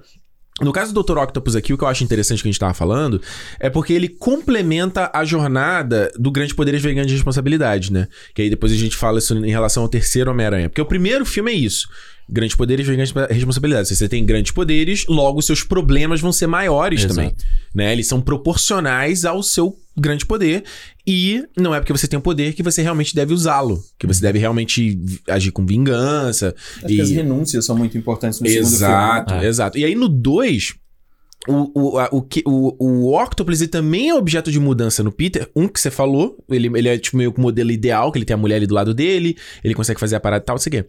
Mas ele fala muita coisa assim, ele fala, o seu talento, ele é um presente do universo, ele é uma dádiva que deve ser usada pro bem da humanidade. Então, assim, enquanto, por exemplo, no Homem de Aço do Zack Snyder, você tem a coisa do Jor-El, né? Pai dele, Jor-El. Cara, tô esquecendo tudo. Jor-El e o Jonathan Kent. Jonathan Kent, não, talvez você tenha que se esconder e tal, não sei o que, né? Aquela que é muito maneira do filme. Uhum. Aqui ele fala, não, meu amigo, se você tem uma habilidade, se você tem um grande poder, você tem que usar esse grande poder. É o seu dever usar esse grande poder. Inclusive, essa é uma temática que volta no Espetacular 1. Sim. Que o tio Ben fala a mesma coisa. Então, eu acho maneiro justamente por essa... O próprio Octopus, quando ele fica lá louco, por que ele continua fazendo? Porque ele fala, não, meu objetivo tem que usar isso aqui pra fazer algo que na cabeça dele é para o bem da humanidade, né? Então, ele não é exatamente um vilão. Ele não quer destruir tudo. Não. Ele não quer. É, ele quer fazer um poder... É porque ele acaba virando um... Ele enlouquece. Sim. Né? Ele ele tem a mesma dupla personalidade que a gente tem no Duende Verde. É, e aí, ele busca incessantemente aquela glória que ele não conseguiu ter, aqueles objetivos gigantes que ele queria ter e tudo mais. Que ele quer trazer a mulher dele e tudo mais, enfim. Uhum. Tudo que ele fala ali. Não, a mulher dele morre, pô. A mulher dele morre.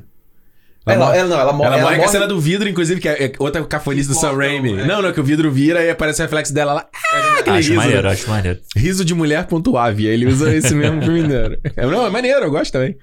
A câmera saindo da boca dele, ele... a câmera saindo da boca dele. E tem também a cena do Homem-Aranha se balançando, né?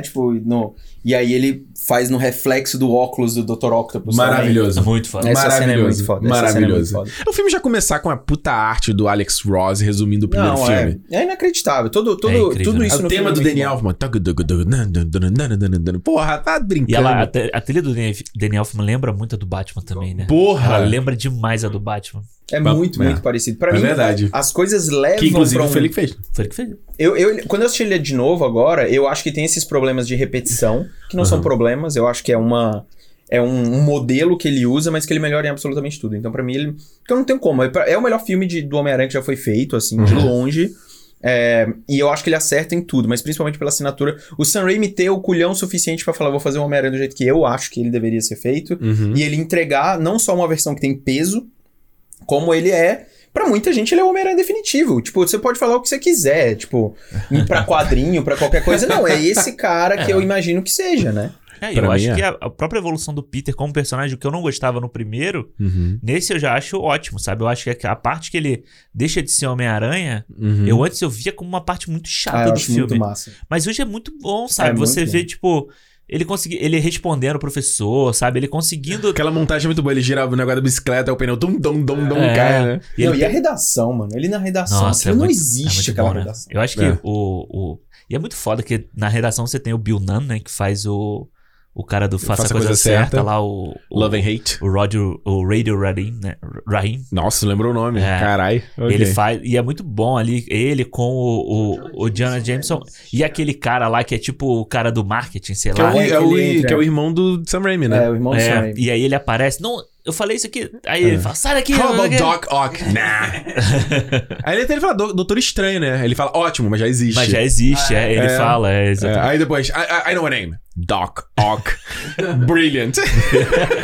E é muito foda que, que ele, quando ele põe a fantasia do Homem-Aranha na parede... E aí ele pega de volta. Mas essa é a versão... Ah, tá, ok. Você que você tava falando da versão 2.1, né? Que é ele vestindo o traje do Homem-Aranha. Não, né? não. É aqui ele bota na parede lá e ele tá... Aí o cara fala assim, aí o crime tá aumentando. Thief! Criminal! E aí ele tá falando, eu peguei pesado com ele, E é muito bom, sabe? Eu acho que é um timing de comédia muito bom. Aí ele faz negócio Spider-Man, o ângulo, cara, é muito quadrinho, aí o ângulo. O negócio girando. He's back, ele rasga o jornal, muito foda, cara. Não, é muito bom. A única coisa que eu acho, velho, o James Franco é muito ruim. É muito ruim. Nesse filme que precisa muito do drama dele, né? Ele é muito ruim, cara. Ele tá sempre com o olho cerrado assim.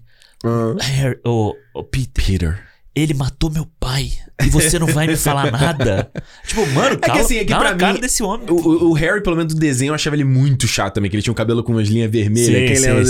Ele insuportável no desenho, então falava, tá igual. Não, mas eu acho ele atuação. Tipo assim, não é como se os diálogos do Peter, por exemplo, com a Mary Jane fossem maravilhosos. Não é. Não é mesmo. A gente tem muito diálogo ali que é, tipo, realmente um balãozinho de quadrinho. Mas eles conseguem fazer uma refeição daquilo. Exatamente. Ali. E, pô, o Tobey Maguire, ele atua, na maioria das vezes aqui, com o olhar, assim, sabe?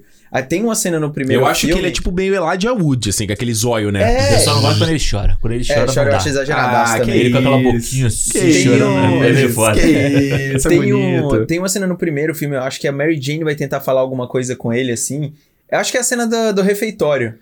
Ela fala alguma coisa com ele, eu nunca tinha percebido que você tem olhos azuis, alguma coisa assim. Mano, a câmera fica nele muito tempo, ele fica assim, ó. É porque deu uma cara de idiota, é perfeito. É foda. Muito bom, velho. Perfeito. A expressão dele é maravilhosa, porque você consegue ver no olho dele que tem, tipo, 1 milhão de coisas pra fazer. Você não precisa de off, você não precisa de nada, você só precisa olhar o cara. A cena que ele tá jogando lixo fora também acontece uma coisa assim, que ela fala alguma coisa com ele, e ele fica, tipo...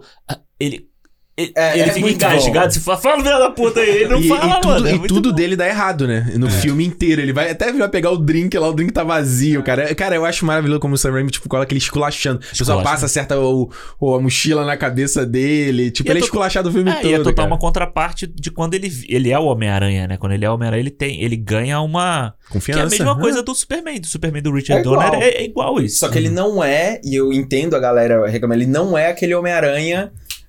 tipo, super engraçado. Ele não é. Ele é um cara que cumpre o dever e as responsabilidades de um herói. É isso. Tem uma piadinha aqui, uma piadinha ali. Tipo, mas ele, assim... Por exemplo, o Homem-Aranha do Andrew Garfield... Mano, eu acho o Homem-Aranha do Tom Holland melhor, né? Mais engraçado e, tipo, acho ele muito astuto e tal. Né, de tudo. O do Andrew Garfield, ele tem momentos muito bons como Homem-Aranha. Visualmente, ele é o melhor pra mim de longe, assim. De longe. Mas ele tem momentos engraçados ali. Só que ele tá quase num lugar onde ele é meio chato. Meio chato, sabe? É porque o Tobey Maguire, ele é o amigão da vizinhança. Os outros são os gaiatos da vizinhança, né? O Andrew Garfield, então, ele é o gaiato o tempo inteiro quando ele tá de Homem-Aranha. E aí, é isso que pra mim, quando eu fui ver esse espetacular, assim, né? Depois a gente volta pra falar do Homem-Aranha 3, mas tipo... Cara, quando eu vi ele lá, andando de skatinho, botando com o skatinho nas costas, eu falei, mano...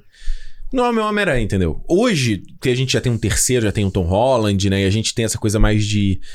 Nada é definitivo, né? Eu acho que na época, pelo menos, eu posso ter essa inocência de falar, não, é o definitivo. Não tem mais. Daqui a pouco vai ter outra versão. Na época, eu falei assim, pô, hoje eu consigo ver ele como só mais uma versão do Homem-Aranha que não é pra mim. A variante. É uma variante, que não é pra mim, entendeu? Mas eu lembro que na época, eu inclusive fui ver esse filme na sessão da meia-noite, eu me arrependi mortalmente. Mano, eu levei todo mundo na sessão da meia-noite, geral dormiu, cara. Inclusive eu. Eu falei assim, cara, eu achei insuportável. Porque justamente eu falei assim, cara, era um cara descoladinho. Era um maluco que tá o Flash lá, botando o garoto de cabeça pra comer a bagulha. Ele enfrenta o cara. Eu falei, que isso, cara? Esse não é o Peter Parker, cara. O Peter Parker ele é valente quando ele vira o Homem-Aranha. Quando ele não é o Homem-Aranha, ele não é esse cara. Então, mas eu concordo e não concordo, sabe? Tipo... Eu ofereço outra perspectiva. Não, eu também acho que, tipo... Quando eu estranhei muito ver ele de skate e tal, não sei o quê. Mas, mas ele não é um cara descolado. E ele faz uma interpretaçãozinha meio Shia LaBeouf, né? Shia LaBeouf no Transformers 2. Não é não? Ele faz um... É, ele é meio esquisito, né? Ele é um esquisito. Ele é muito esquisito. O Andrew Garfield é esquisito. Ele é. Mas eu não acho que ele é descolado no filme. Eu não acho ele... Eu acho ele descoladaço. Eu não acho ele. Pô, ele é descolado quando ele tá sozinho. Ele tá andando de skate sozinho. Ele não é descolado quando ele tá com os outros. Ele tá carregando skate dentro da escola. Mano. Mas ele tá carregando igual qualquer coisa, pô. Ele anda com skate. Pô, mano... Dentro do corredor da escola. Mano, se você vê alguém andando de skate no corredor do colégio... Ele tinha que ser o cara maneiro da escola... Então... Mas ele não é maneiro. Ele tenta ser. Mas eu não acho que ele tenta ser, não. Ele tá sempre tirando foto escondida da galera. Ele só tira uma foto escondida lá da Gwen Stacy. Inclusive é bizarra essa cena. E que é muito... Assim, é impressionante você ver... Se a gente tá falando de Homem-Aranha mamateiro. Pô, a mina chega nele pra tirar foto e tal, não sei o que, e fala, pô, é do meu namorado. Eu, tipo, não é. Não é. Ele é tipo aquele moleque nerdão ali da escola que a galera usa ele. Ah, pô, sim. Você sabe tirar foto? Tira foto aqui pra mim. Não, nesse caso eu concordo, mas eu acho que ele o lance do skate, ele tem que ser uma parada de querer ser o... Mas tá ligado que ele vai na Oscar dele. Ele vai na Oscar e ele já sai investigando coisa. Ele nem é Homem-Aranha ainda.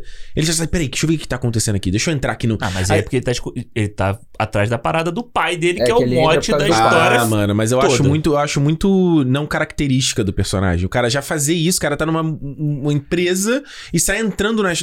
Que, aliás, eu acho bizarro, né? O cara... É o Dr. Connors, eu acho, né? É. Ele põe o bagulho pra bloquear a porta, que era igual do Android, lembra? Que ele fazia um gestinho. Não é? Lembra? Tu viu o filme, não? Eu não lembro do Android. Lembra o Android que era as bolinhas? Tem umas bolinhas que você faz o negócio assim. É a mesma coisa, ele faz um L, assim... Desbloqueou a porta, não tem ninguém dentro da sala. Não. E ele já vê as aranhas. Eu falei, mano, beleza, sabe? E outra perspectiva. Eu acho bom que é totalmente diferente, cara. Deixa eu outra parada. Você que é o do Homem-Aranha pra mamateiro. Mamateiro. A mamata já começa daqui. A mamata já começa... A Gwen já adora ele da primeira cena. Ela já tá apaixonada por ele da primeira cena. Mas a Mary Jane... também dá mole pra ele. Você tá brincando comigo? Não é mole, não. É claro que dá. Ela tá dando risadinha pra ele no ônibus quando ele tá entrando. Ela manda o cara parar. Pô, não. Mas a Gwen, tipo, não é apaixonada por ele. Tipo, ele vê a Gwen... No primeiro momento que ele vê a Gwen... É quando ele tira aquela foto. Não é isso? O stalker. É horrível aquela cena. E depois eles marcam o encontro. Não. Aí ela... impede o Flash de brigar com ele. Isso. Acho que ele já bateu nele. Isso. Mas ela nem olha pra cara dele direito. É tipo o que a Mary Jane faz. Mas na cena seguinte ele já marca o encontro. Não, é depois. Não, aí ela encontra com o cara... O tio Benta vai... Mas ele já... Não, ela encontra com o cara no... Não, ela encontra com ele na... Sim, na Costco. Que é outra parada, caralho. Agora eu também trabalho na Costco. Beleza. Aí ela trabalha lá e eles se encontram, eles trocam... internship. Como é que fala? Estágio. E aí eles encontram lá, eles conversam, ela tira onda com ele. Ah, quem é você? Você é não sei o que, babá. Aí eles se encontram na escola e ele chama ela pra ter um encontro. Ou seja, a gente falou que no do Tobey Maguire demora 2 filmes pra eles ficarem juntos. Aqui não, beleza, vamos pro encontro e a gente já se gosta. Mas eu entendo a comparação. Tipo, eu não acho que esse é o problema do filme, assim, do tipo, antes eu me incomodava um pouco, mas na verdade eu acho que ele é uma versão diferente. Os caras tentaram fazer isso, mas o problema não é ele ser descolado ou não. Não é a Gwen gostar dele já ou não. Eu gosto muito das cenas dele com a Gwen, inclusive. Eu acho as cenas boas, muito boas. A química deles dois é muito boa. Eles foram namorar na vida real, né? É muito melhor do que a do Tobey Maguire e da Kristen Dunst, eu acho, inclusive. Sim. Mas agora, o problema do filme pra mim é que o Peter Parker é um herói. Desde o primeiro minuto de filme, ele é um herói predestinado a salvar as coisas. Exato. E ele não lida... com os poderes dele não são uma responsabilidade, os poderes dele são uma potencialização do que ele já é. É o que eu falei, ele já vai resolver lá, vai enfrentar o Flash ele sendo o Peter Parker. Ele já é, e aí ele vira um bully, aí ele vai lá, tipo, ele tá lá pra isso. Que inclusive tem uma cena do próprio Tio Ben, né, quando ele humilha o cara no basquete, né? O Tio Ben dá uma bronca nele e tal, não sei o quê. Que é essa hora, é nessa hora que eles marcam o encontro. Exato. Sim. Eu só acho que tem... O problema do filme aqui é que ele é extremamente egocêntrico, do tipo, e é egocêntrico de um cara que deveria ser... Tipo, a história tenta fazer você criar empatia pelo Peter Parker, do tipo assim, desse cara ser um cara que, por exemplo, vai se transformar, vai virar um cara diferente. Uhum. Mano, ele é o mesmo Peter Parker no começo e no final. A diferença é que ele se veste de Homem-Aranha. Exato. Ele não muda. É isso. É. Ele não muda. Ah, a minha responsabilidade agora que eu prometi pro pai da Gwen. Então, não sei o que. Tá, brother, o que mudou? O que mudou na sua vida? Tipo, de verdade nada. Mesmo. Não tem nada. Uma questão... Nem Mano, a última frase do filme, uma das últimas frases do filme, é uma fala do Tio Ben, eu acho. Com ele olhando um grafite do Aranha, falando que você é um herói. Você sempre foi um herói. Tipo, não sei o quê. Falei, mano... E aí eu até gravei um vídeo falando sobre isso. Eu acho que isso é um recorte de geração. Exatamente. Eu ia puxar isso agora. Eu acho que é a parada de geração. Se a gente pegar a timeline, a gente tá falando essa timeline de heróis, assim, né? É. A gente pega nesse momento, eu acho que esse filme, ele mostra problemas endêmicos que se afetaram em vários outros filmes, né? Não um filme de herói e outros filmes pop também. Sim. Porque, por exemplo, a gente falou que é o sombrio e realista, que eles colocam nesse filme, enquanto o do Sam Raimi é aquela coisa mais colorida, mais otimista. Esse é sombrio e realista, né? A tendência. E filme prequel, A Verdade Nunca Contada. Que foi uma outra coisa que assolou uma porrada de filme, né? Olha, a gente vai... Mas aí você fala assim... Quantas vezes a gente não viu anúncio do filme e fala assim... Mas quem perguntou essa história? Ninguém queria saber essa história. Ninguém se queria saber qual era a origem da Malévola. Ninguém se queria saber essa porra. Aí o cara vai lá e conta a porra da história, entendeu? Aí mostra essa coisa... do pai, né? Dos pais. Dos pais serem espiões. Então, porque o que que... Eu não... Vamos lá, eu tentei rever o filme, mas eu acho muito ruim. Eu vi só até a parte realmente do bully sair fora. Porque eu tava lembrando como é que ele realmente ganha os poderes. Eu fico... Pô, ele ganha pelas aranhas. Pela aranha, é a mesma coisa. Aranha picada. Mas eu sempre tive entendimento desse filme de que os pais já faziam alguma parada com ele quando ele era criança. Não. Os pais. Porque os pais mexiam com a aranha. Os pais trabalhavam no projeto da aranha. Mas a aranha tava na casa deles. Eu fiquei assim, pô, será que... Não, era uma aranha. Era uma aranha. É, eu ficava no meu entendimento que já era uma parada meio inata já dele ali, que só ativou... Depois, na segunda picada. Isso é o que acontece no segundo filme. Isso. Que é o sangue do Peter Parker. Nossa. É usado pra... Isso. É o sangue do pai dele. O sangue do... ele tem a família dele. Que é o que a gente falou, o Alex Kurtzman e o Robert Orti, que escrevem esse filme, que também escreveram o Star Trek 2. Bicho, o sangue milagroso. Exatamente. Esses caras, quando eles querem fazer uma merda, eles fazem uma merda mesmo, assim. Eles fazem. Esse é o problema do filme, do 1 e do 2, eu acho que o problema é de, assim...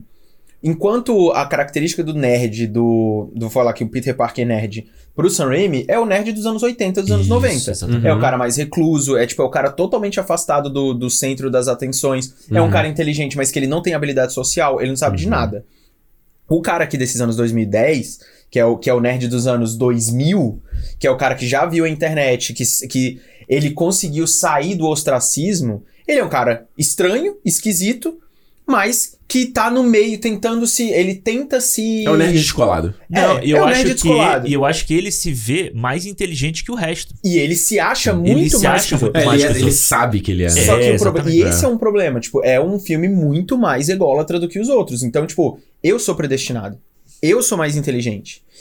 Cara, é um traço de geração não só do cinema, mas é um traço geracional de comportamento. Da sociedade, eu acho, né? A gente nasceu para grande feito, né? Ele foi o escolhido. Filhinho, Enzo, você vai ser o Homem-Aranha quando você crescer. Eu estou te criando pra ser isso. E engraçado que quando a gente pula pra falar do Tom Holland, é uma nova evolução disso, né? Do moleque que tá ali, ele faz os vídeos caseiros, né? Mesmo que seja mamateiro ou não, mas é um cara que ele tem muito mais recursos. E a gente falou isso quando a gente comentou do Space Jam, no Novo Legado, né? Que era muito isso também. O moleque, ele já... Sabe tudo. Ele sabia tudo. Ele podia, tu viu o filme do Space Jam? Vi. Podia fazer tudo, era incrível em fazer tudo, tudo era mole na cara dele. E isso me incomodou pra caralho. Só que você vê que há uma tendência. O Mulan foi a mesma coisa. Também. A própria Ray, como, né? Eu não concordo tanto, mas tem gente. A Ray também sabia fazer tudo desde sempre, sabe? E você vê que é uma tendência, né? Mas, tipo. Mas eu acho que o problema da Ray é que ela.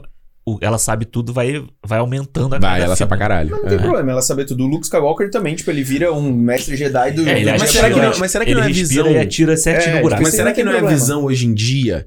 De tipo, por conta de tecnologia, internet, também. Que a galera hoje acha que sabe tudo. Não, mas também, eu não acho... Que é o cara que, tipo, ele leu um título de uma notícia, ele acha que já sabe aquela notícia. O cara que edita um filme no TikTok e ele acha que ele sabe tudo. É, ele viu um vídeo da pessoa dançando práticas para limpar a higiene bucal. Aí...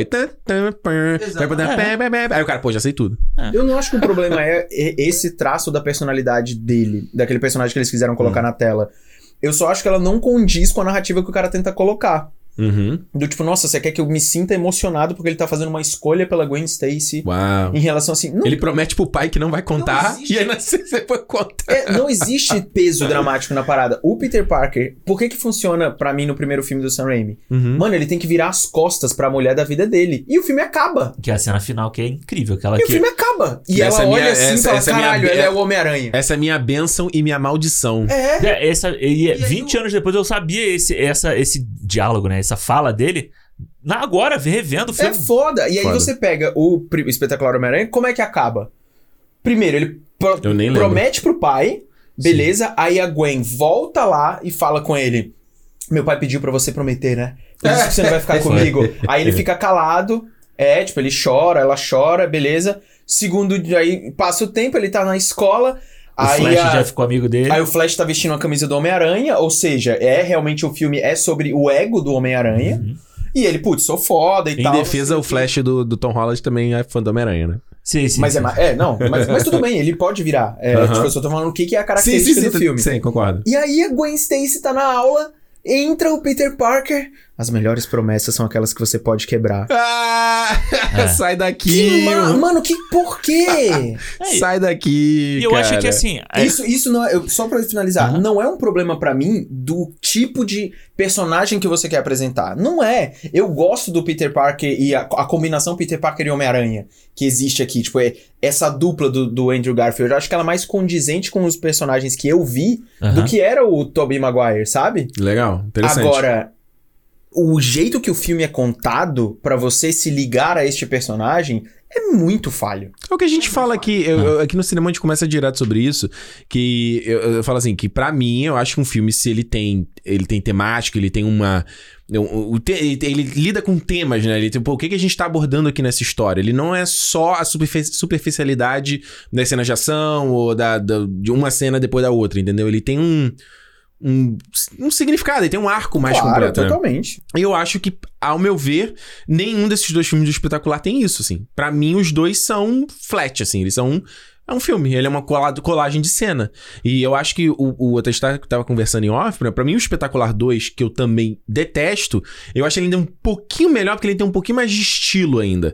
Porque esse primeiro, é dirigido pelo Mark Webb, o cara que fez lá o 500 Dias com Ela, que eu amo, também não fez mais nada depois que fez. Mas também não tem nada a ver com isso, né? Você pega um cara que tá fazendo filme indie e joga, porque deu certo, aí você joga... Que virou outra tendência de Hollywood também, né?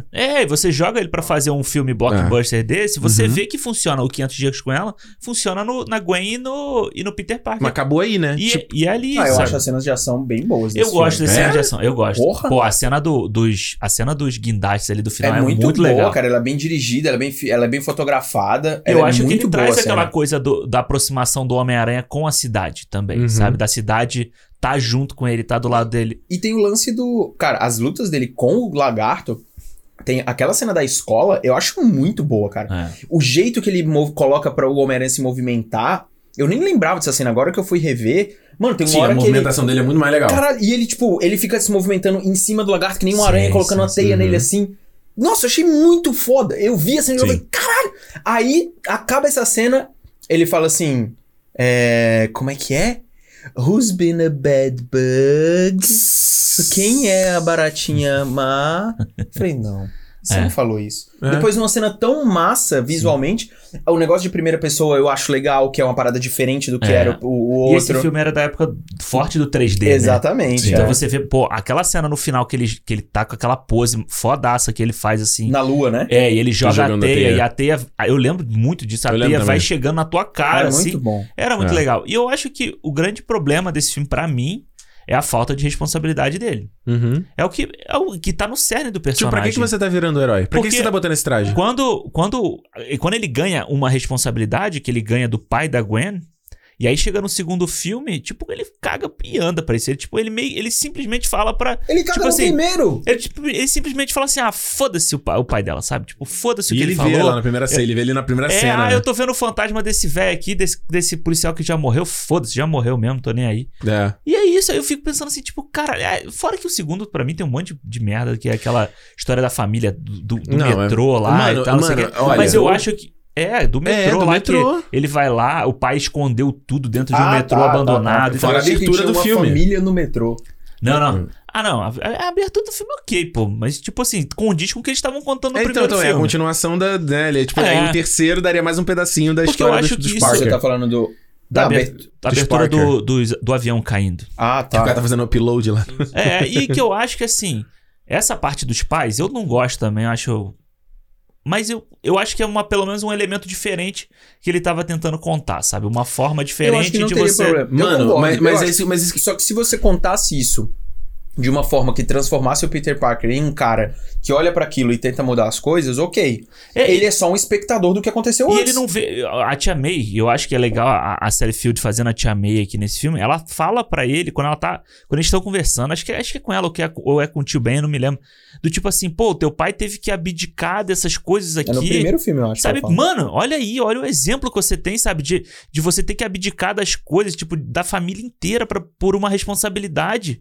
E o cara não aprende nada com isso. Mas aí é por quê? Porque os caras que estão fazendo esse filme, eles não estão preocupados nisso. Eles estão preocupados em botar lá o Dr. Connors lá, me corrija se eu estiver errado, que vá ter um pouco de uma conexão na jornada do Peter, como a gente falou aqui em relação ao Octopus, como a gente falou em relação ao próprio Homem-Areia no 3, o Duende Verde, todos eles.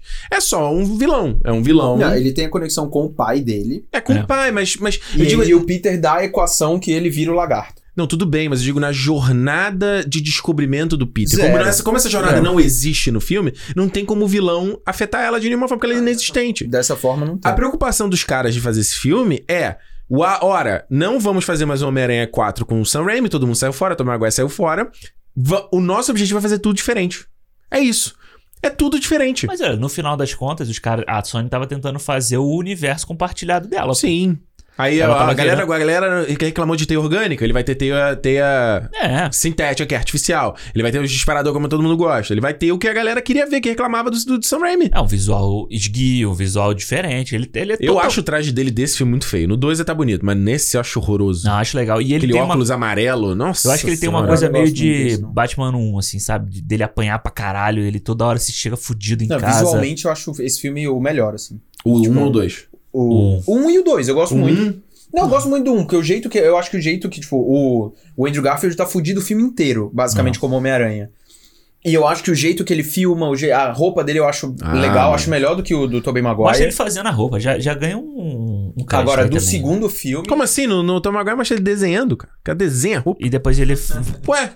Ué, tu quer ver todo o aspecto. Ele vai comprar na loja de tecidos. É igual. Aí ele vai falar, mas eu acho legal que esse ele... No espetacular ele mostra. Esse que é a justificativa que a galera... a galera Christopher Nolan gosta do tipo... Exatamente. De onde foi? Aí ele fala, bobsled.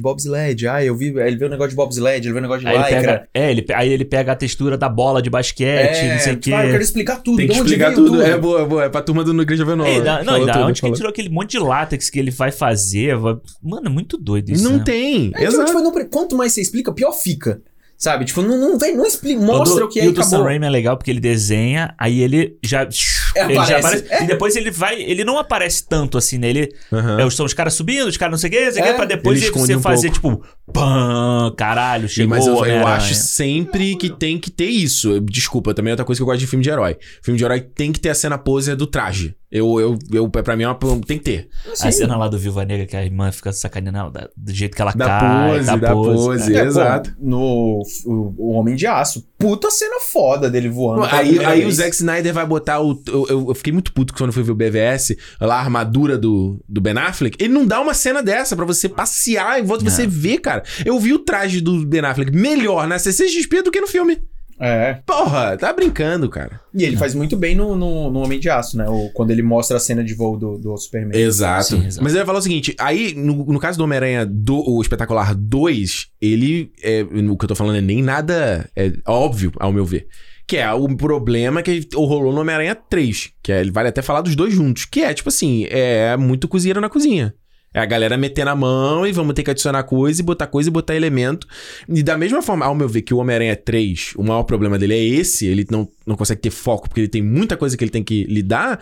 O Espetacular 2, bicho... É um espetacular, então, porra. Mano, vamos lá. Vamos botar aqui no papel só do que tá no filme, né? A gente tem os pais do Peter Parker, que são agentes. Sim. A gente tem a própria jornada do Peter lá com a Gwen, o negócio que ela quer ir pra imigração, né? Ela vai pra Londres, pra Londres, ela vai pra... uma correlação dele Oxford, meio responsabilidade, whatever, que seja.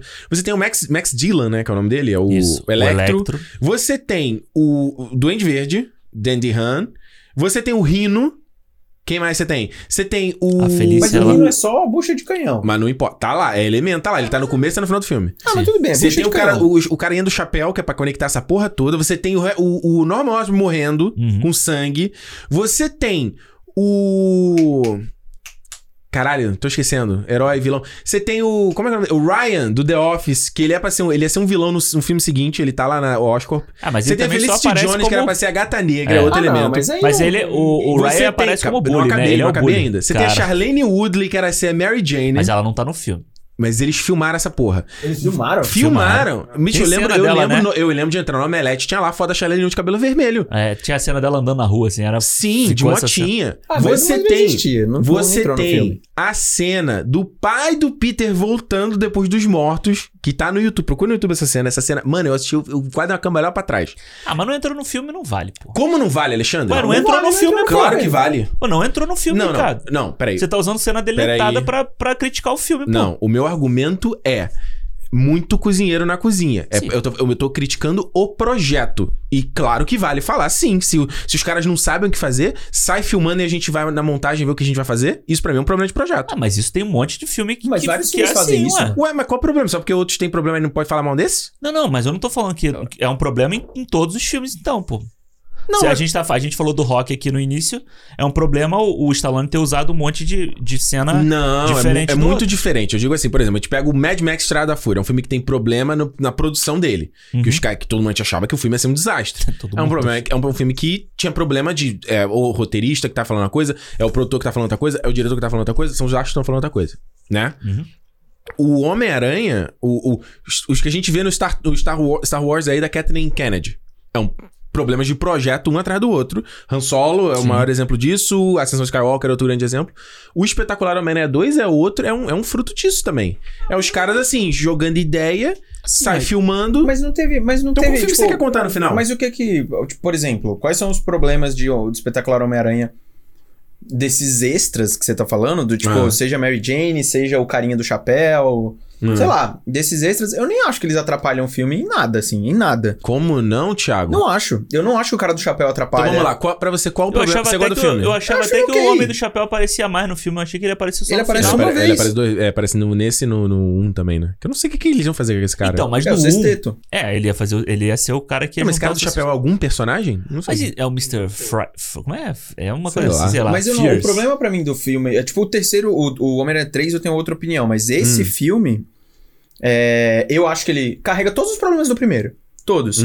Ser o predestinado. É um cara que, tipo, ele começa a mudar um pouco. Eu acho que ele começa a se questionar um pouco mais nesse filme. Porque ele tem uma conexão com a cidade maior. Ele tem uma conexão com a comunidade que é diferente e tudo mais. Gosto muito da cena do Rino. Acho... Cara, aquela cena de abertura do Homem-Aranha é fodida. É uma das melhores cenas que tem. É muito legal. O uniformezinho fazendo... Nossa, é do caralho aquela cena. Aham. Agora... Mas o que a gente falou, é a cena só plástica. Ela não tem intenção... Não, plasticamente ela é boa. Ela não tem mais nada além disso. É uma grande cutscene maravilhosa de você ver. Exato. Mas acho que o filme todo é assim. É, tanto a briga... ele não tem, ele é tipo fumaça, ele não tem substância. Mas eu acho, por exemplo, a parte do arco, né? Tipo, linha narrativa de Electro e Homem-Aranha, eu acho legal. Eu acho ok. Você acha legal o Electro querer atacar o Homem-Aranha porque era aniversário dele e a galera tava torcendo pelo Homem-Aranha? Não. Então, mas eu já acho que... Como não? É que ele tem uma inveja, aí ele vai... Eu não vejo problema nenhum nisso, cara. Tiago... Na justificativa... Na cena de abertura, ele é fã do Homem-Aranha. Não vejo problema. O cara virou um super poderoso, tá com raiva do cara e beleza. Não vejo problema nisso. Eu acho que é a mesma discussão do ego que a gente tava falando do outro filme. É, mas não vejo problema nessa justificativa. Eu não gosto, mas eu acho que ele tá usando a mesma temática do filme anterior.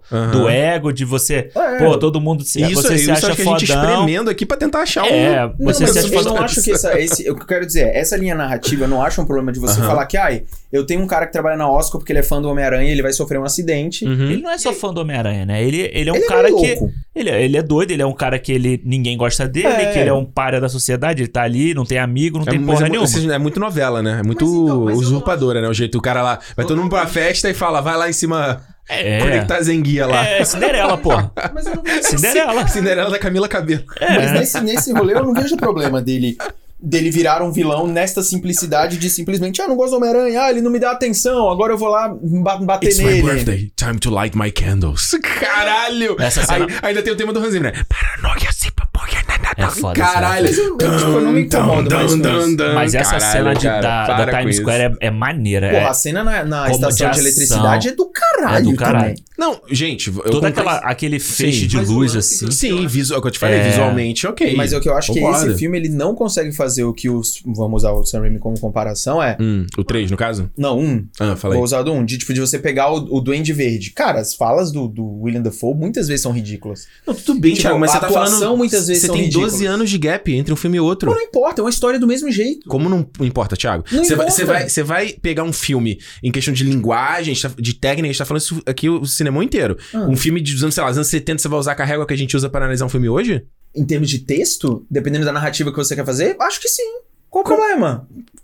Totalmente. São 10 anos de diferença, não é tanto tempo assim. Eu acho um tempo significativo. O que eu tô querendo dizer é o seguinte, tipo, se o cara escreveu o roteiro do tipo, a justificativa dele é ser este vilão assim, assim, assado, e eu quero colocar ele contra o Homem-Aranha, eu não vejo problema. Eu não vejo problema do jeito que eles queriam construir, as falas ridículas, eu não tenho nenhum problema em relação a isso. O negócio é o que eles constroem com a jornada do Peter Parker dentro disso.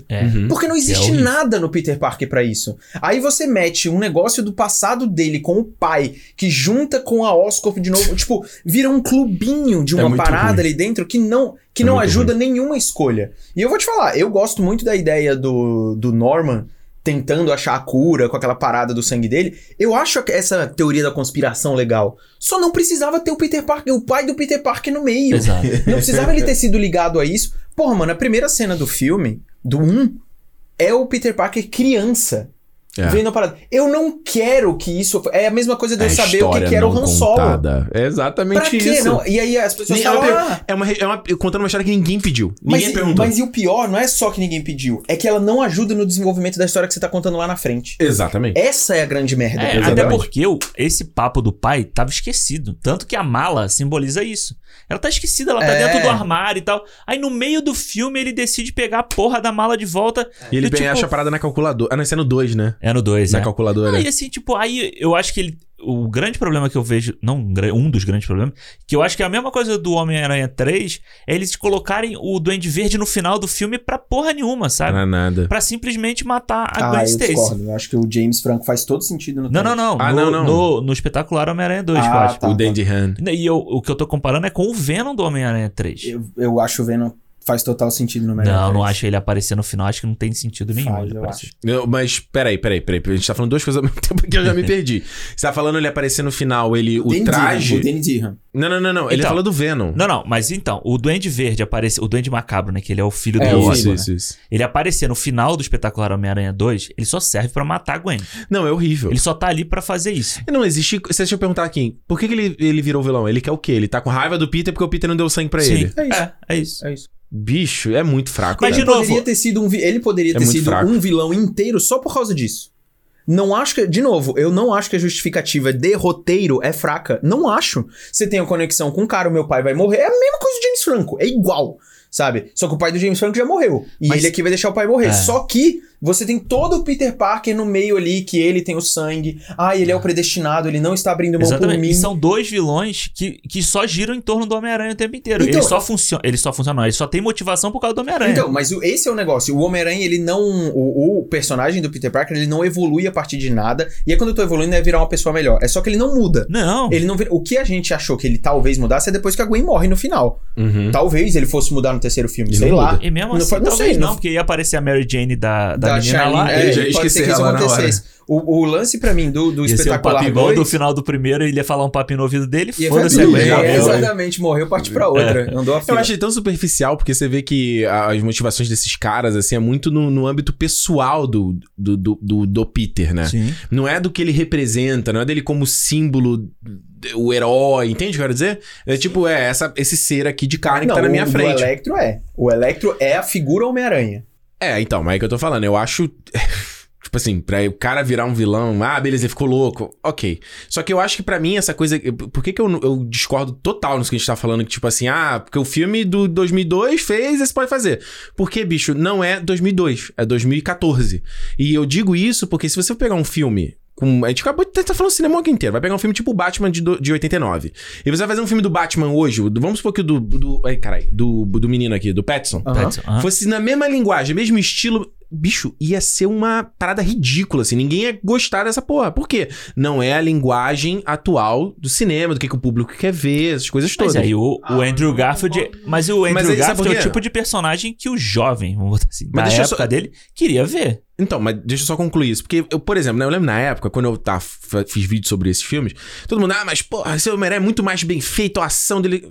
Peraí, mas ele tem que ser mais bem feito, porque é um filme de 2014, sim, claro, não de 2002. Mas não necessariamente quer dizer que ele é... Porque, por exemplo, tem muitos filmes que eram muito melhores do que o Homem-Aranha em 2002, em termos de ação, em termos de uma porrada de coisa. Ele não era bom só tecnicamente por ser bom. Tipo, tem aí acho que nem vale, a gente tá analisando o Homem-Aranha. O próprio X-Men 2 era melhor, entendeu? Como ação. O 2 em... pô. Mais que o Homem-Aranha, não acho. A cena do Wolverine ali dentro da... E a cena do Noturno? Do Noturno, isso é louco. Pô, o Bryan Singer na ação, ele é muito melhor. Eu não tô querendo desmerecer, não é bom. Não, sim, mas eu acho que é esse tipo de comparação. Mas o Homem-Aranha funciona pela temática, pela história, pelo roteiro, por tudo isso. Muitas das grandes histórias de grandes personagens é isso, né? Mas só pra seguir, por exemplo, um exemplo que a gente tem recente de filme de herói que é velho em linguagem é o Mulher Maravilha 1984. Total. Qual é a motivação da Cheetah? Eu nem lembro. Qual é a motivação dela pra virar a vilã? Ela era... Como é que era? Ela queria que gostassem dela, né? É a mesma coisa. Tipo, é uma parada é uma parada queria que gostassem dela. Só queria... Ela era uma pessoa que... É uma parada que hoje já é velho esse tipo de história e argumentação pra acontecer, sabe? Tipo, você pega lá... Eu tô pegando... Por exemplo, Marvel, a gente pega o Homem-Formiga. Por que lá o Aaron Cross, lá o Jaqueta Amarela, vira vilão? Ele é já evil desde o começo do filme. É ruim também, entendeu? É uma linguagem velha pra um filme que é atual. Mas, tipo, é igual... tá, então o que você quer dizer, por exemplo, sei lá, é igual o vilão lá do Eternos, lá, o bichinho lá que se transforma. Como é que é o nome dele? O Kro. Também, tipo, ele só quer ficar mais forte. É isso. A discussão da Eternos é um pouco mais complexa, eu diria, nesse aspecto. Porque o lance lá do Kro, dos Deviantes, eu acho que é uma oportunidade perdida no filme de debater a relação dos Deviantes com os Eternos. De que os dois são vítimas. Então, meu ponto, que aí é o que eu quero levar pra você, trazendo esse ponto. Do Homem-Formiga, eu realmente não lembro, assim. Ele vira só vilão. Ele queria a PIN pra ele, né? A empresa pra ele. Ele queria ser o dono da parada. Mas ele na primeira cena do filme, ele obliteriza o cara no banheiro. Eu acho bizarro aquela. Ele pega e ele usa a arma dele e o cara vira uma geleia. Mas ele extrapola a questão é muito exagerado. Do empresário que eu não sei se tem esse... Mas você entende como uma linguagem velha? A gente tava falando Não existe linguagem velha, mano. Esse é o meu ponto. Existe, sim, senhor. Não existe. Existe, como não existe estética velha. Linguagem não, mas depende do... Não é velho. O que eu acho é uma parada que condiz com o personagem que você quer. É tipo, por exemplo... Eu vou dar um exemplo de um personagem exagerado, algum, tipo, velha guarda, sei lá, alguma coisa assim. O próprio Kro, por exemplo. Ok. Ele não serve, entre aspas... Eu acho o Kro um mau exemplo, porque ele não é tão bem desenvolvido. É, tipo... Então, pra mim, o exemplo do Kro é o seguinte, ele serve pra um ponto na narrativa. Uhum. Ele é só funcional. Ele é funcional pra fazer a história andar. Sim.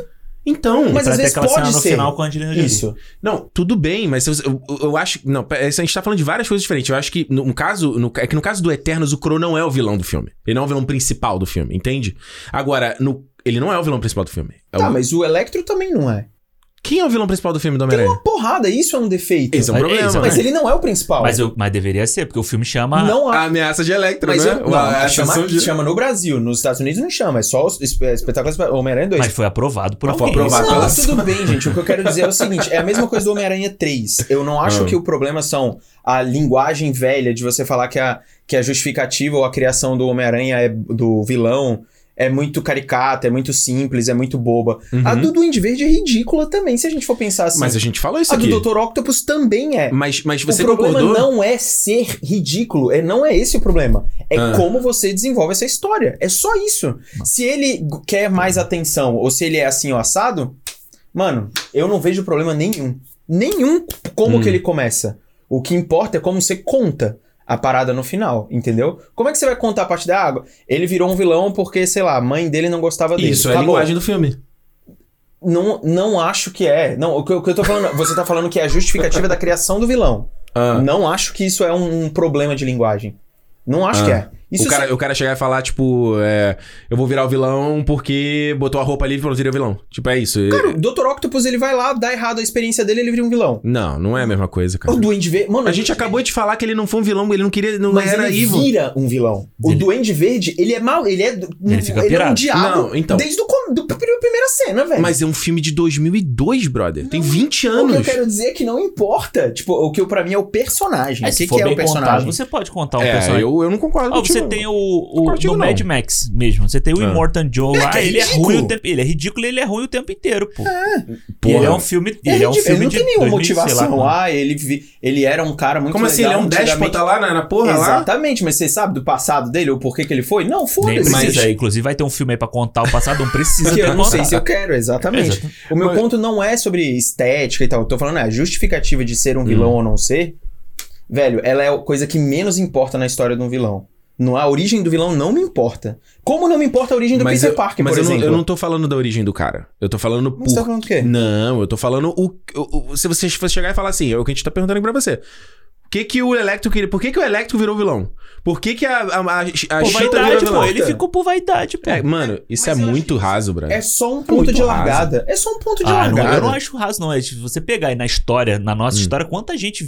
vira vilã por conta de vaidade. Mas, gente, todo mundo cinema não é vida real, que aquela galera fala, né? O cinema ele tem que ter mais justificativa. Mas ele tem que ter um pé na vida real também. Ele tem que trazer elementos daqui de fora pra gente se afeiçoar. Mas, mano, só é ruim. Eu acho só é ruim porque é mal contado. Se é uma justificativa qualquer, de qualquer vilão, e ela é bem contada, não a justificativa bem contada, a jornada do cara é igual o Dr. Octopus. É igual o Duende Verde. O Dr. Octopus é uma bosta. Tipo, não... Ai, meu Deus, deu errado. A fusão, a mulher dele morreu. Peraí, Thiago. Há 2 minutos atrás você tava falando outra coisa. Agora você tá falando mal do Dr. Octopus? Não. Eu estou falando que a origem simples deles é a mesma coisa. É simples a origem. É bem feito o desenvolvimento do vilão. Entendeu? Se o Electro se tornasse um vilão, porque ele foi lá, caiu no negócio, ficou doido. E aí, agora eu odeio você. Tipo, pronto. E isso... Tu acha isso legal? Acho, porque foi assim que aconteceu com o Duende Verde. É assim que acontece. Mano, o Coringa cai numa porra do negócio e começa a odiar o cara. Esse é o negócio, é isso que eu tô falando. Qual Coringa você tá falando? Coringa do... Qualquer Coringa, o que eu quero dizer, ele fica louco e ele odeia o Batman. Só o Coringa do Joaquin Phoenix que não é assim, pô. Cara... Porque, peraí, gente, vocês estão... Peraí, a gente tá completamente maluco. Mano, o Coringa do Jack Nicholson, sim, ele caiu lá no poço mas e... Ele já era gangster. Ele já era um gangster. Ele só era um bicho ruim. Ele já era um gangster. O Coringa do... O Heath Ledger ninguém sabe. Não, então, do Heath Ledger a gente só assume, né? Ele já era um doente mental. Mas cara, que ele funciona, na simplicidade de não precisar contar, né? Não concordo, mas eu acho que você parece. Talvez eu não esteja sendo claro. Não, mas eu acho que o que você te incomoda é a justificativa simples continuar pela jornada inteira. Do tipo, nossa, o cara nunca sai da página 1, ele é ridículo por causa disso. Não tem motivação a mais, ele não agrega nada, e aí beleza. Agora, ele cair num poço de enguia elétrica e virar um cara, e ele ser um cara, eu não gosto do Homem-Aranha, agora eu gosto do Homem-Aranha, agora eu não gosto mais. Foda-se, você pode mudar. Agora, o que te torna essa pessoa e o que você agrega na jornada? É isso? E não tem isso nesse filme. E eu acho que poderia acontecer com o Harry. Porque o Harry tem uma justificativa aqui... Harry do Espetacular. Do Espetacular. É. Porque você tem uma justificativa ali que faz... Falando dos atores que é mais fácil. É, você tem uma justificativa ali que faz sentido. Tipo, o cara... O pai dele vai morrer devido a uma escolha do Peter. Que tipo, putz, eu vou ficar puto. Mano, era só pra ele ser o vilão. Ou pra ele ser o... Sei lá, o mestre dos negócios. Porque ele, tipo... Ele tem uma justificativa muito mais intrínseca pra parada. Não sei se ele precisava virar aquele bicho lá cheio de... Que eu gosto, aliás, do visual dele. Tem dentinho também. Se ele ia virar aquele bicho. Agora, tem uma justificativa. Ele falou, putz... Se eu lesse um roteiro desse, eu ia falar assim... Caralho... Pô, beleza, como é que você vai... Aí o cara vai e faz um filme que, tipo, chega no terceiro ato... É porque eu sempre penso assim... Mas não faz sentido. Deixa eu só concluir isso aqui, aí eu passo pra tu. É que eu sempre penso assim, quando eu vejo um filme, é que, tipo assim... Tá, beleza, são duas coisas diferentes. Uma é a origem do cara, como é que ele virou vilão, etc, etc. Depois eu sempre fico pensando, como é que a jornada desse cara e a jornada do protagonista, como eles entram em conflito? Porque pra mim, o storytelling é meio que isso. Tipo, cada um, né, o vilão tem a jornada dele, ele quer fazer suas coisas vilanescas, quaisquer que sejam, e elas entram em conflito com a jornada do herói. E isso que gera o confronto entre eles. Né? É o básico de qualquer de história, certo? Sim. Então quando eu falo do negócio do Electro, eu falo assim, tá, beleza, ele quer época de vaidade e aí acabou aí. Tipo, ela é muito rasa para justificar 2 horas e meia de filme. Porque eu acho que ela não influencia na jornada do herói. Exatamente. Sim, aí isso é a camada extra. O que eu tô querendo te mostrar é, não tem nada a ver com a origem do vilão. O problema... Mas eu não tava falando da origem. Seja a origem ou a simplicidade dele. O que eu tô falando eu tava falando do que gera o confronto. Não, é isso aí, que eu tô falando. Aí beleza. Gera isso não gera história. Agora, do tipo, ele é vaidoso e é isso e blá, blá, blá. Isso não tem problema, cara. Isso é só o ponto de partida. Até porque a história dele se resolve em 15 minutos no filme. Porque ele é preso. A história dele acaba. Só que aí ele começa a desenvolver a história do Harry. E aí o Harry vai lá soltar ele pra ele voltar e tal, não sei o quê. Eu acho que o grande problema... eu acho que o grande problema desse filme, que eu acho que, tipo... A história do Harry, ela deveria ser contada no próximo filme. Assim como eu acho que a história do Venom, do Homem-Aranha 3, ela deveria ser o próximo filme. Ou só o filme, né? Não, eu tipo só assim, isso, né? A motivação, o nome dele, o Ed Brock, do Topher Grace, cara, a motivação dele tá ali, tá tudo certinho. Mas ele ser colocado no último ato do filme pra aparecer... Qual o problema dele? É muito abrupto. O que acontece, assim, minha pergunta é... O que tem de errado no embate entre... Tô falando nem de Venom, mas assim... O simbionte e o Peter Parker. O que tem de errado ali? Não, do simbionte com o Peter eu acho ok. O Venom e o Peter Parker. O Venom, mano, ele aparece naquela cena andando na parede, fala com Homem-Areia, tem um set piece final. Vem cá, eu sei quem é, eu tenho... Mas eu não acho que é só isso, ele representa o ego do Peter Parker no filme. Mas o simbionte, não o Venom. Mas o Venom é a representação disso fora dele. Mas aí eu acho que... Tiago, mas... Mas aí você quer misturar com a questão do Homem-Areia, eu acho que... Aí eu acho que mistura. Me corrija se eu estiver errado. O Venom é a fusão do simbionte com o Ed Brock. E aí ele vira uma nova persona, o Venom, que não foi apresentado no filme. Mas não importa, ele é o Ed Brock de preto. Mas por que não importa? Porque não importa, o filme nunca se importou em chamar ele de Venom. Porque tá na nossa cabeça. Porque o simbionte. Não, mas quando ele é elemento no filme, por que você acha que ele não importa? O Venom, tipo, lá no roteiro o cara falou: não, esquece o quadrinho. Beleza, tem o simbionte aqui, o simbionte se juntou com esse cara que odeia o Peter Parker e virou essa nova entidade. Ele é um elemento dentro do filme. Por que você diz que não importa isso? Não importa o Venom lá no final.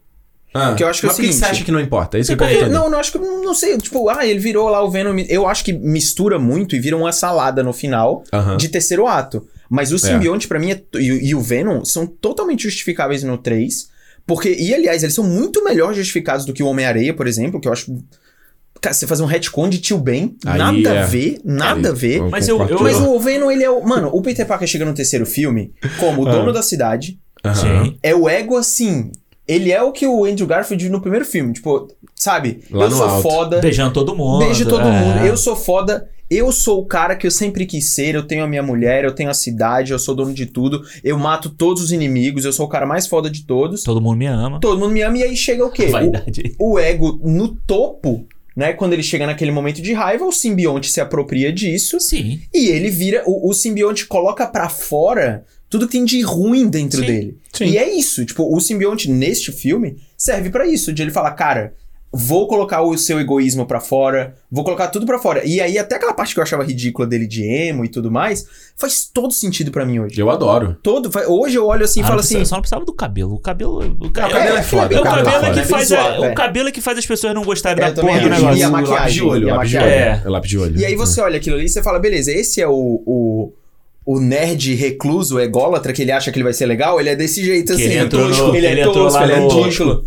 Só que a gente achava, eu achava na época que era pra ser... E eu achava muito tosco. E eu achava, cara, você tá sendo ridículo, para com isso, você é um Homem-Aranha. Uhum. Só que eu acho que quando ele se desvencilha daquilo e tudo mais... Aliás, eu acho a cena do caralho. E aí cai no Ed Brock... Que essa cena aí, quem lembra, a galera old school da internet, essa cena vazou antes do filme. Foi. Sem os efeitos especiais. Da boca do Venom. Sem os efeitos finalizados. E aí quando o Ed Brock vira ele e tudo mais, eu acho que quando você coloca o Venom, personagem preto, simbionte, falante, no final do filme, eu acho que faz sentido como roteiro de você falar, putz, é o ego do Peter Parker contra ele aqui. Né? Então ele vai impedir uma outra pessoa de viver mal como ele se sentiu. Uhum. Então eu não vejo problema narrativo em relação a isso.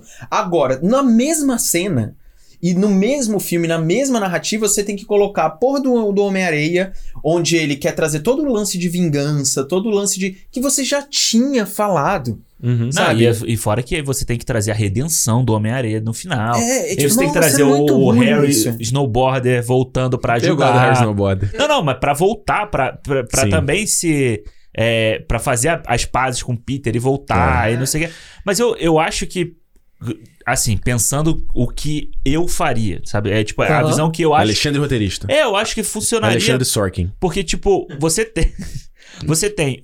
tudo isso que você falou do simbionte, eu concordo. Eu acho perfeita a jornada do simbionte no filme, sabe? E quando ele vê o Ed Brock, que é um cara que tava na igreja pedindo pra matar uma pessoa... Ele fala assim, porra, ali ó, não é esse merda aqui que eu quero não, é esse doidão aqui que eu... E aliás, como é bem feito o simbionte, melhor do que o Venom, hein? Não, ele parece um bagulho mesmo que não se desgruda do corpo, ele faz uma coisa de mão, né? Uma mão, subindo em cima da outra, assim. E são várias, assim. Porra, eu acho que não... Cena de terror, né? Quando ele vai pegar o Peter com aqueles raios no fundo, né? Trovão, ela sobe a mão, assim. Ele é bem caricatural isso, né? A igreja, o brau, tudo, né? E aí eu acho que não, o que não, eu acho que não precisa... sentado com a chuva. Outra coisa velha aí, quem lembra? Baixava o papel de... O protetor de tela. Não, protetor de tela. Lembra que antigamente a gente baixava o protetor de tela pro computador? Ficava a chuvinha, né? Aí ficava a chuvinha. Porra, quem lembra aí? E eu acho que não precisava você, em 10 minutos, o Venom já está lá brigando com o Homem-Aranha, entendeu? Entendi. Tipo assim... Porra, o Ed Brock tava ali destruído, mano. Deixa pro próximo, né? E aí o simbionte tinha que alimentar mais essa raiva dentro dele ali, pra que eles virassem alguém que batesse de frente com o Homem-Aranha mesmo. Entendi. Eu acho que porque ele vê que é o Peter, né? Ele vê que é o Peter, ele vê, ele fala, caralho, o Parker... Aí ele entra e se torna o Venom e vai pra cima. Aí ele fala assim, Homem-Aranha, vem cá. Homem-Areia, vem cá. Isso é tosco pra caralho. É muito ruim. O Homem-Areia pra mim é que, velho... Que é um personagem horrível, que tava que é tão bom antes, né, do filme, durante o filme. A própria introdução dele é muito boa. A introdução dele, ele correndo, é muito... A cena dele do nascimento dele eu acho incrível. Eu acho bem quadrinho, assim, ele correndo na rua, sabe, com a roupa, acho legal. Ele virando o homem de areia, ele acho muito foda. Eu tava falando com o Alexandre ontem essa ideia do negócio do Homem-Areia, porque eu sempre odiava esse negócio do retcon do tio Ben. Mano, sempre. Falei, cara, que cagada, por que eles fizeram isso? Porra, era parada, é o elemento motivacional lá do primeiro filme. E eu tava falando com o Alexandre, que eu revendo agora pra gente gravar, me deu um estalo que eu não tinha tido antes, entendeu? Eu não sei se eu tô viajando, mas, por exemplo, a gente tá falando que a parte da temática do filme é essa coisa da jornada do ego dele, né? Essa coisa do cara... O Peter, ele sobrepujou os problemas que ele tinha como herói e ele encontrou um balanço bom entre a vida de herói e a vida... Peter, do ponto de vista prático, do ponto de vista do dia a dia, né? Porém, não do ponto de vista emocional dele, né? Você vê que ele tá muito mais investido como Homem-Aranha do que como Peter Parker, certo? Então... como a gente tá falando aqui, todos esses três filmes, né? O primeiro fala com grandes poderes e grandes responsabilidades, coisas que você tem que abdicar em relação a essa maldição / bênção que é esse poder. No 2, é o que a gente falou lá. Não, essa bênção que você recebeu, esse presente, ele tem que ser usado para o bem da humanidade. Você não pode ser preguiçoso, né? Você fala... Como ele fala? Brilliant but lazy, né? Você é brilhante, mas você não pode ser preguiçoso. Você tem que botar o trabalho para conseguir balancear todas as suas vidas. Que parece, inclusive, que vai ser um pouco da temática desse filme novo, né? Lá que o Dr. Strange falando. Então, Quando ele traz, acho que trazer o Tio Ben de novo aqui pra esse filme, trazer o ator de volta, eu acho que foi legal pra dar esse reset nessa motivação do Peter, entendeu? Porque o Flint Markle é um cara que ele não matou intencionalmente o Tio Ben. Ele não queria matar o Tio Ben. Ele tava na hora errada, no momento errado. Certo? E ele virou lá, o cara achou que matou ele, matou sem querer o cara, e foi preso, aquela porra toda e tal, né? Então eu acho que isso mostra, isso casa com a jornada do Peter, dessa coisa do simbionte, tipo assim, mano, se você não se controlar, se você deixar o teu ego te consumir, ou no caso da persona do simbionte, você fica mais poderoso, você fica mais rápido, mais forte, você pode perder o controle das suas ações. E você pode chegar a fazer uma merda, como ele quase mata o Harry, certo? Ele perde o controle da parada. Então... eu tava conversando contigo, né? Eu acho que é legal, pelo menos pra mim, a minha leitura de trazer o Flint Markle de novo, foi pra dar um reset nessa temática do Peter e o filme terminar com ele não tendo desejo de vingança, né? Ele simplesmente perdoando o cara. Falando, mano, da mesma forma que eu fiz coisa errada sem intenção, não era o que eu queria fazer, você também fez e a gente é passivo do erro, entendeu? Então por isso que eu falo assim, na época eu sempre odiei. Hoje eu fico, ok. Mas essa temática, ela podia ter girado em torno do Harry. Sim, sabe? Esse é o ponto. Eles não precisavam ter adicionado um novo vilão pra trazer de volta o Tio Ben e tal. Ele podia ter... Pô, o Harry tava pronto pra ser o vilão desse filme aqui. Ele foi preparado e tal. Mas é o problema que a gente falou... o filme como vilão. Exato. É o problema que a gente falou do espetacular. É tipo, muito cozinheiro na cozinha. Tem que botar esse cara, tem que botar... Mas então, eu concordo contigo. Se o Harry tá pronto, tipo, ele tem os três filmes, cara. Ele tá lá evoluindo, ó. Como um personagem pra chegar nesse terceiro filme. E ele, tipo... consumindo aquela raiva pelo melhor amigo dele e tudo mais, ele vira esse cara. E ele é um pilar de amizade que o Peter Parker tem. Pra mim, o filme deveria ser inteiro sobre esse tipo de ego e a vingança do outro lado. Por quê? Porque ele tem o ego tão inflado que ele nem conta a verdade mais pro Harry depois que ele esquece das coisas. Exato. Não. Ele não conta mais. E, tipo, essa temática do filme tá ótima. Só que quando você traz o negócio do Tio Ben de volta... mano, você vai... pra mim é completamente uma... não é falta de criatividade, é solução preguiçosa, sabe? Do tipo assim, eu vou trazer o Tio Ben pra agora falar de vingança, pra colocar aqui junto... Assim, tem uma coisa no Homem-Areia que eu gosto. Que ele vira um vilão sem querer... da mesma forma que o Peter Parker vira um herói sem querer. Sim. Os dois viram coisas sem querer. E quando eu tô falando que ele vira um vilão, não é porque ele matou o Tio Ben. É porque ele entrou naquela porra daquele negócio lá. Ele poderia só ter cometido um crime, velho. Sim. Cometeu um crime, virou um Homem-Areia, eu virei um vilão. E ele fala, não fui eu que quis. Tipo, por acaso eu virei esse vilão.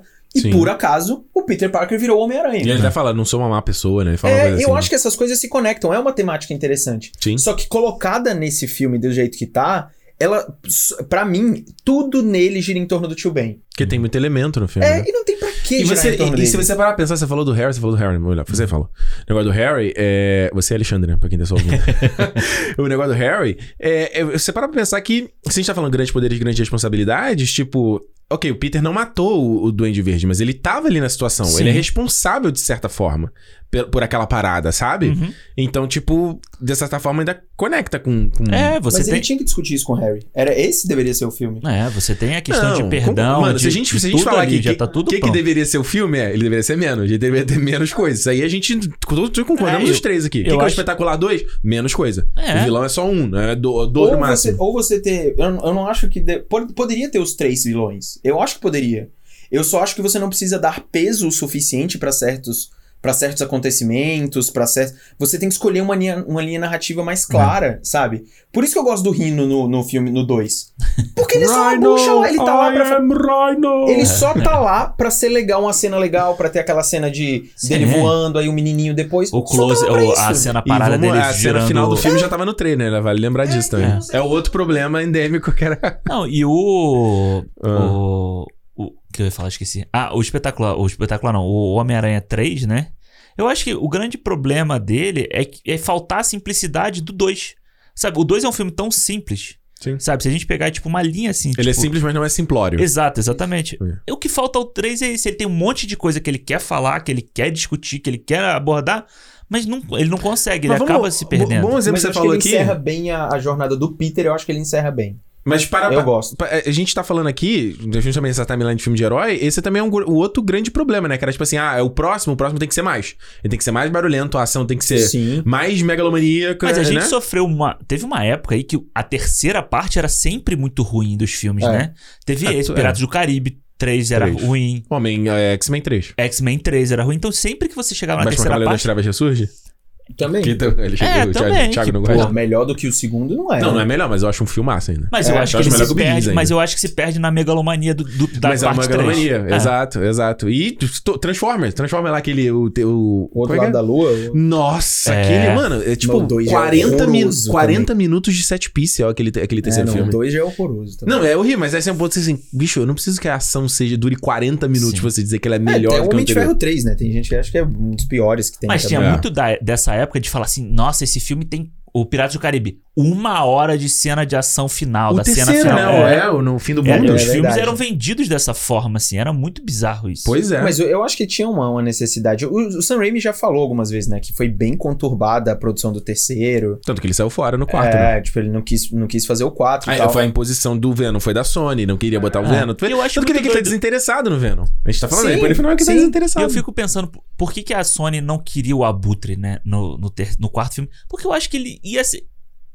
O que ele poderia ser mais diferente do que a gente já tinha visto no... vai botar o Rino, vai botar o Mistério, o Shocker, sabe? Tipo... Sabe, eu acho que seria de novo O Mistério já ia aparecer no quarto. Ele era um ladrão de banco. Não, tem até storyboard já dele. E ele era barrigudo. Ficou louco. É? Aliás, pra gente chegar aqui no final e concluir, só dar uma passada rapidinha. Os dois Homem-Aranha do Tom Holland. Uhum. O overview, o que a gente... Eu acho o primeiro excelente, assim. Cara, eu acho o primeiro muito bom também. Review De Volta ao Lar, mano. Pra mim, eu acho um dos melhores filmes do Homem-Aranha também, cara. Eu adoro aquele filme. Porque ele é um filme que você vai falar, o filme é sobre o quê? É o Peter... É a jornada do herói. Por mais que ele tenha aparecido lá no Guerra Civil, ele não era um herói formado ainda. Mas o que é ser o herói? Ser o herói é bater no bandido? Ser o herói é usar o uniforme? E ele descobriu que não. É tipo... É. Como você lida com aquela situação ali toda, o Abutre, eu sempre falo que eu amo aquele Abutre do Michael Keaton. E eu acho que ele tem uma coisa que é tão boa que no De Volta... Não, no Longe de Casa, não funciona. Que é tipo você tornar o Homem-Aranha um overpower, né? Ele tipo... Ele fazer a roupa... Aventura gigantesca, tá falando aqui. É o sétimo sinal, o megalomaníaco. Porque tipo, quando ele no final, o Tony Stark tira a roupa dele... Maravilhoso. Fala assim, ó, mano... Você não tem responsabilidade pra vestir essa porra, não. Me dá essa porra. Ele tem que se virar com o que ele tem. Ele vai se virar com o moletomzinho dele, tal, não sei o que. Ele vai provar o valor dele ali. E que eu acho foda, porque o Tony Stark só é capaz de falar isso porque ele tem a jornada dele no Homem de Ferro 3. Sim. Que ele tem que se virar sem as armaduras. Sem a roupa. Exatamente. E aí você vai chegar no Longe de Casa. Por isso que eu detesto Longe de Casa. Eu revi há pouco tempo. Nossa, eu gosto muito da cena do Mistério. Não, o Mistério é aquela ilusão que ele cria ali. O design do Mistério é muito bom, né? Tipo, a ideia dele usar a roupa de mocap é, tipo, muito foda. Quando ele é revelado a parada dele, é muito legal, né? Mas eu acho a jornada do Peter no Longe de Casa, eu acho muito ruim. Tu também, Thiago? Eu sinto falta da família dele, sabe? Da tia May ali. Pois é, cara. Eu tava longe de casa, literalmente, por isso. Né? Eu tava falando isso com o Alexandre, tipo, porra... Porque eu também adoro... Fala no FaceTime, porra. Tia May no FaceTime. Zap, porra. Eu adoro a Rosemary Harris e tia May. A gente tem uma cena icônica no segundo filme, né? Tia May foi rejuvenescendo, né? Porra, pra caralho. E perdeu substância também, né? Exatamente. Ela tem aquela cena maravilhosa no segundo. Eu também acho. No terceiro, ela tem uma cena muito boa também. Aí a Sally Field e Tia May tem menos presença. Aí a Marisa Tomei... A cena do menino fazendo a mudança é no 2, né? É no 2. Essa cena é do caralho. Maravilhosa. Essa cena é do caralho. Que ela fala qual era o papel do herói, o que o herói tem que fazer. E eu acho muito foda essa coisa da Tia May, dela falar com ele, do tipo assim...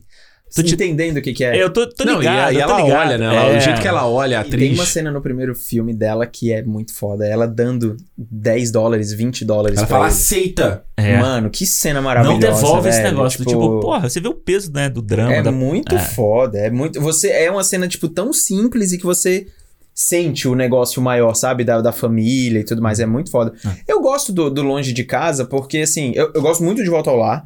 Eu acho ele um filme muito simplesinho. Eu acho que ele é o mais engraçado, talvez, de química ali, de elenco. Porque é muito legal o Ned com o Peter. Muito foda, né? É um negócio muito infantil, é infanto-juvenil, né? Assim. Molecão, assim. Então é bem legal de ver. Eu acho que as cenas são muito bem dirigidas. Acho um filme muito leve, assim, da Marvel, sabe?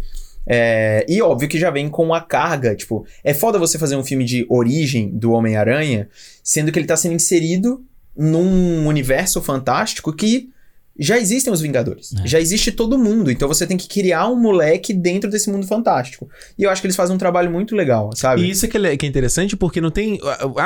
não tem o Tio Ben nessa franquia. Mas não precisa ter o Tio Ben. Né? Porque os Vingadores são os maiores exemplos, assim. Exato. Tipo, é o espelho, né? E ele pode aprender por outros exemplos. Ele pode aprender pelo Tony Stark, como ele tem na cena na Guerra Infinita, quando ele morre.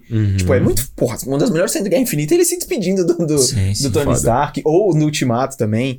Sabe uma parada que eu vi, só te interromper rapidinho, eu tava vendo a entrevista, eu tava vendo lá o Tom Holland naquele Hot Ones, aquele de comer as asinhas. Do capacete? Não, eu não vi todo ainda. Mas ele tava falando que a ideia dele era o que ele queria ser o Marty McFly dessa geração, né? E ele fica muito feliz de, tipo, a relação dele do Tony Stark, essa coisa meio Doc Brown.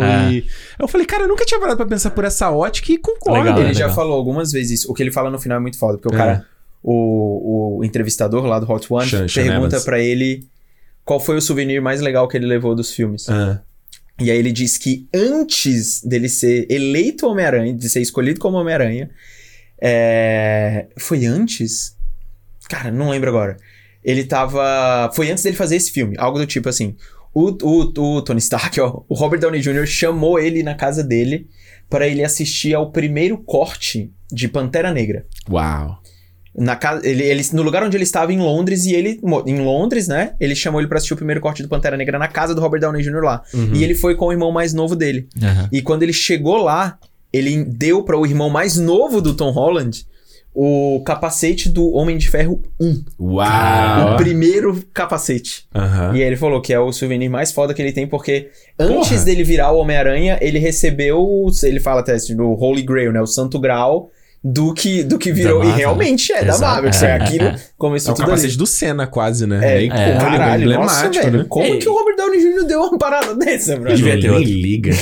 Ele tinha Ele abriu o armário de uma porrada, assim. Não, mas é exatamente. É a pedra fundamental do MCU. Tá na tua casa, né? Tu fala assim... Caralho. Não, e ele virou o Homem-Aranha, né? Isso é muito foda. E o lance que eu acho desse... Que eu gosto tanto do Longe de Casa é a simplicidade. E como ele conversa com esse universo que ele tá junto. E eu reassisti agora e ele continua um filme muito divertido. Eu assisti com a Mariana, inclusive, ela nunca tinha visto.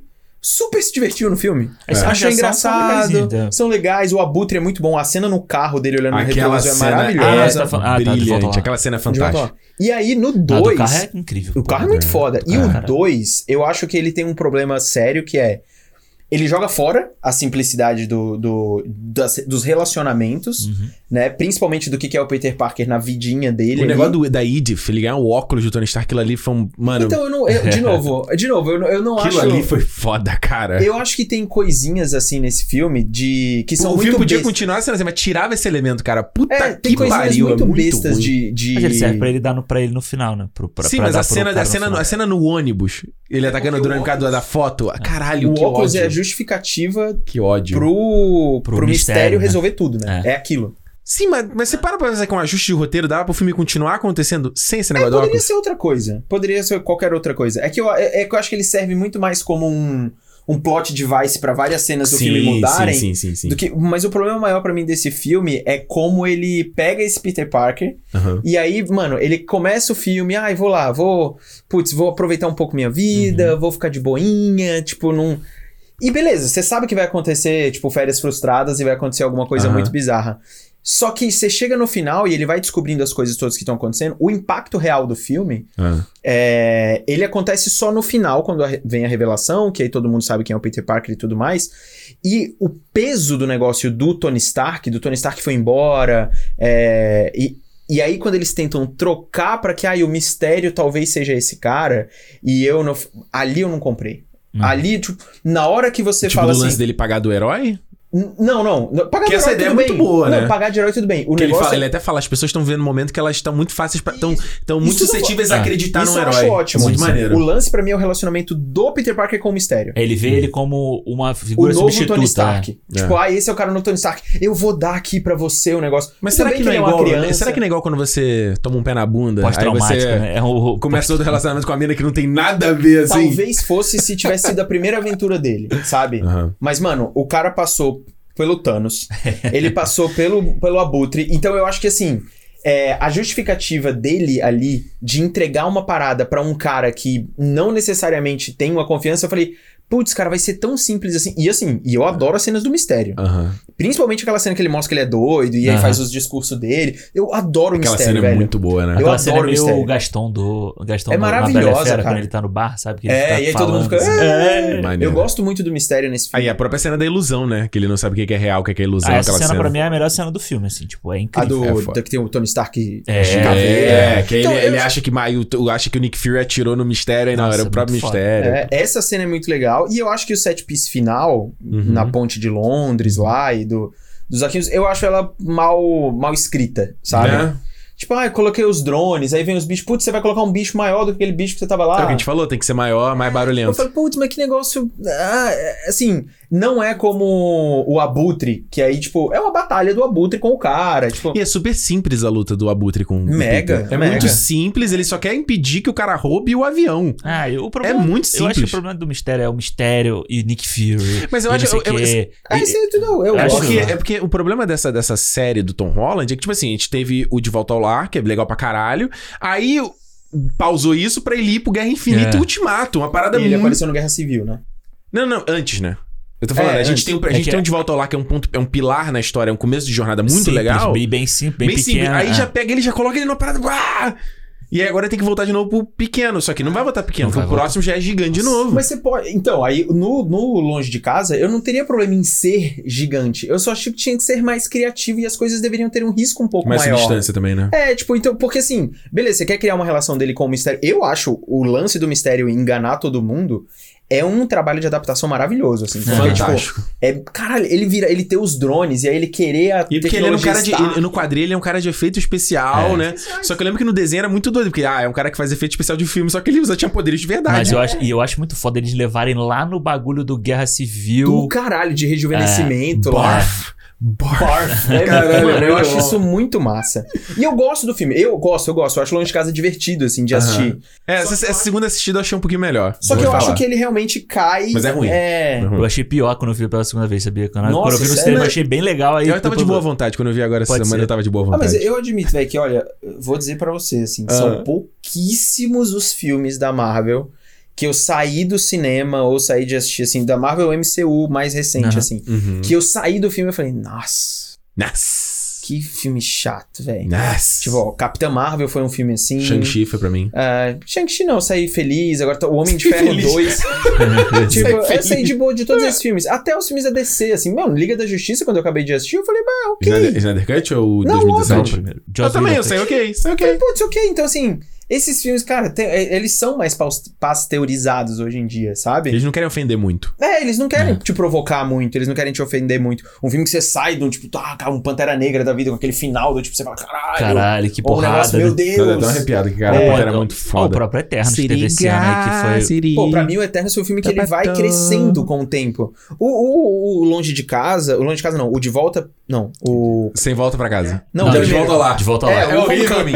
O Homecoming. O Homecoming. Ele é um filme, cara, muito sessãozinha da tarde que, tipo, inofensivo, um filme legal. Eu acho o Tom Holland de um carismo gigante, brutal, né? Assim. Eu acho ele mais carismático que o Tobey Maguire e que o Andrew Garfield. Concordo. Mano, ele é muito carismático. Sabe o que eu acho? Eu acho que ele tem mais energia. E ele tem um timing muito melhor que os outros dois. Ele tem muita energia. Ele parece um... Ding, né? O coelho de cochete, né? E ele tem um timing foda de Eu acho que ele consegue misturar um pouco do que é bom nos outros, sabe? Do tipo assim...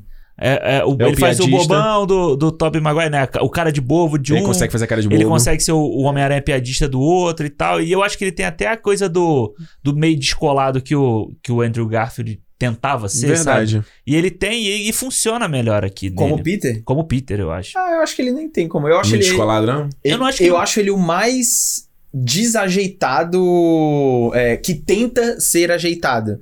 Porque o Tobey Maguire, ele não tinha nenhuma habilidade social, né? Ele não sabe falar. É. Esse aqui, ele tenta falar e ele faz merda. Ele tenta falar e ele faz merda. Tipo, é o tempo inteiro assim. E o Homem-Aranha dele, pra mim, é assim... É. Mano, ele não para de falar. Eu acho que só precisava melhorar o uniforme dele, né? Eu acho que o uniforme dele meio caído CGI, também. Eu acho que é o que tira muita gente do... Pô, e no Homecoming é muito maneiro, né? Que ele veste a roupa, ele aperta o bagulho e faz... Aí, pô, a ideia é muito legal, cara. Ele tem uniforme mesmo, né? Tipo, o Tom Holland veste. Mas ela parece vestida de avaco nele, né? É, e ele o tempo inteiro ele parece Ele parece muito leve, ele não tem peso, sabe? Então, quando saiu o trailer do novo, né? Que veio aquele uniforme preto, assim, que você vê uns fios nele. Falei, porra, maneiro, né? Porque você ganha uma textura, sabe? Sim. Mas eu acho que esse uniforme é o mesmo uniforme. Eu só acho que ele tirou a cor. Ah, pode ser. Eu acho que eles não vão mudar nada, mano. Mas ele parece mais real do que o outro, sabe? Ele parece... porque fica tudo preto, né? Pode ser. E aí fica tudo no escuro, tipo, você sente. Mas ganha uma sombra. Você consegue pelo menos ver alguma coisinha fora aqui da... eu também, mas concordo, eu acho. Da pele. Parece aquelas mulheres que são pintadas, sabe? Que faz o uniforme pintado no corpo, assim. O lance que eu gosto muito dele é que ele fala pra caralho. Fala. Nossa, aquela cena no Homecoming... Cala a boca, fala... aquela cena do Homecoming que ele tá...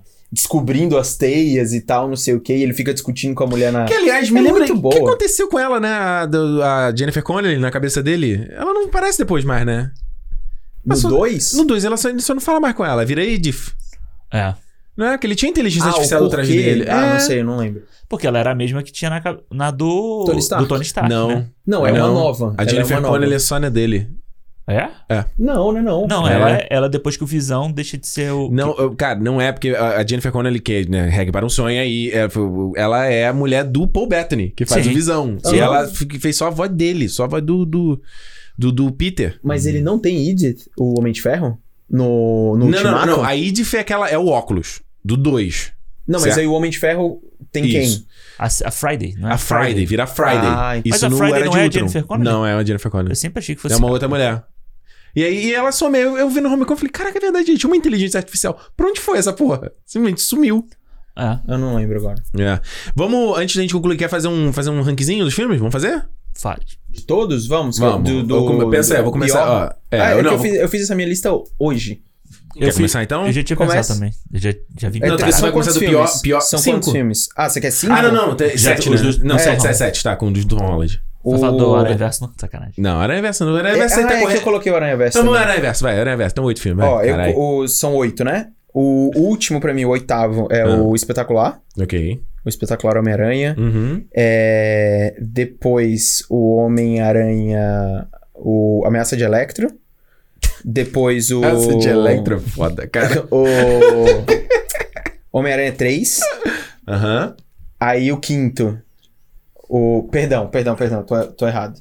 Tiago, deixa eu olhar. Eu vou vai lá, que eu vou então, pegar. Vamos lá, vou no meu aqui, vamos lá. Mas eu vou começar do melhor pro pior, acho que é mais fácil. Do melhor pro pior? Tá. Melhor Homem-Aranha 2, qualquer dia, qualquer hora, qualquer momento. Qualquer noite. Qualquer dia. Homem-Aranha 2, Homecoming, Spider-Verse, esses três nessa ordem. Agora é mais difícil. Homem-Aranha 1.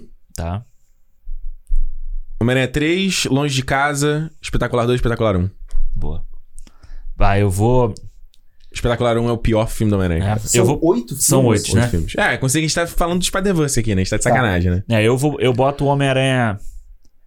Eu boto o Spider-Verse em primeiro. Opa, olha aí. O Homem-Aranha 2 em segundo. Boa. O De Volta ao Lar, o Homecoming em terceiro. Boa. O Homem-Aranha 1, quarto. O Espetacular 1. Ok. Em... quinto. Porra, tu jogou lá pra cima. Em quinto. Depois o Longe de Casa. Ok. Não. O Homem-Aranha 3, o Longe de Casa e o Espetacular 2. Cara, Espetacular 2 em último. Pole Position. Pole Position não. Pole Position é primeiro. O primeiro pra mim é o Homem-Aranha 2. Depois o Homem-Aranha 1. Depois o De Volta ao Lar. Depois o Ameaça de Electro. Depois o Homem-Aranha... Peraí, você tá indo de baixo pra cima. De cima pra baixo. Não, então volta aí. Vai. Número 1, primeiro lugar. Tem o Aranha Verso na tua lista? Tem. Tá. Coloca o Aranha Verso, então? Coloca. Então, Homem-Aranha 2 é o primeiro colocado. Boa. Segundo colocado, o Aranha Verso. Boa. O terceiro, o Homem-Aranha. O do 2002. O clássico. Aí, em quarto lugar, o De Volta ao Lar. Ok. Em quinto lugar, o Ameaça de Electro. Caralho. Em sexto lugar, o Homem-Aranha 3. Ok. Depois, o Homem-Aranha Longe de Casa. E por último, o Espetacular Homem-Aranha 1. Caralho, ou seja, o Espetacular Homem-Aranha 1 ficou no final pra gente, no meio teu, da Alexandre ficou um pouco mais acima, mas o teu Espetacular ficou lá no alto. Ah, fica. Mas você vê que os primeiros melhores é meio que o concurso, né? A gente fica meio que no é, a gente faz saída ali, né? É, a gente fica ali nos dois primeiros clássicos, o Aranha Verso e o De Volta ao Lar, né? Enfim, resumo é, cara, Homem-Aranha é um baita personagem. Ali eu vou falar, quando eu conheci a Juliana, ela falou, eu odeio Homem-Aranha. Eu falei, quê? Ela falou? Falou. Meu Deus. Falou. E tu ficou não, eu já lago. Eu não falei, não. O que eu falei? Eu vou te convencer. Ah, tá. Eu vou te convencer que o filme é bom. Tá certo. Aí quando a gente foi ver o Homem-Aranha 2, eu fui mostrando que, olha isso aqui, para isso aqui, olha isso aqui, isso aqui. Acho que eu já curti Homem-Aranha. Mas ela curte mais o Tom Holland. Mais do que o Tom Maguire. Mas enfim, Homem-Aranha é um baita personagem. A gente sabe que Tom Holland vai ter né, na faculdade, é o próximo ponto, né? Homem-Aranha de volta chopada, né? Mas depois disso a gente sabe que Homem-Aranha vai ter outra versão e vai ter outro cara. E é meio que isso, né? Vai ser o 007, né? Vai ser o 007, total. Então a gente quer saber agora que a gente fez essa recapitulação aqui pra gente aquecer, ficar aqui no hype pro Sem Volta Pra Casa. Se a gente já não tivesse, né? Já não tá, né? Porra, tamo aqui, eu tô aqui Tarmania, cara. Eu tô girando aqui. Eu tô com aquele sentimento assim, eu só quero ver essa porra. Eu só quero ver que porra é essa. Eu só quero ver, parece que tipo assim, tá segurando um peido, né? Tipo, eu quero ver. É tipo... logo, de uma vez você vai ficar de boa. Ah, delícia. Passa essa responsabilidade. É. Passa pra frente. Passa pro próximo, sabe? Vamos pensar no próximo filme. Vamos pensar no Matrix, sei lá, outra coisa. Mas enfim, a gente obviamente vai falar de Sem Volta Pra Casa aqui no cinema. Aliás, você volta pra falar de Volta Pra Casa aqui ou não? Voltamos. Vai ter saco de vir aqui gravar? E... de volta pro cinema. De volta pro cinema. A gente vai falar aqui de Sem Volta Pra Casa semana que vem. Semana que vem já, né? Semana que vem. Então fica ligado aí, se você não perder aqui no Cinemol. E é isso, conta pra gente no Cinemol Podcast, lá no Twitter ou no Instagram, o que você acha desses filmes do Homem-Aranha, qual é o seu favorito, qual é o teu ranking, qual é o melhor, qual é o pior, qual que você mais gosta, qual que você menos gosta. Conta pra gente que não gosta de usar rede social, quer mandar no e-mail, quer mandar mais estilo antigo, feedback@cinemopodcast.com. A gente vai ter o maior prazer de ler tua mensagem, saber o que você pensa aí. Será que a gente pegou pesado com a série Espetacular? Porque tem uma galera aí, ó. Não, tem muito fã. Tem uma geração Andrew Garfield, tá? Tem, pô. Então olha só, será que o Thiago sabe? Sabe nada em novo, cinema. Como eu sempre digo, se é dia de cinema... cinema! Ele não sabe. Não, eu ia deixar ele falar, velho. Você os dois, claro. Até semana que vem, gente. Valeu.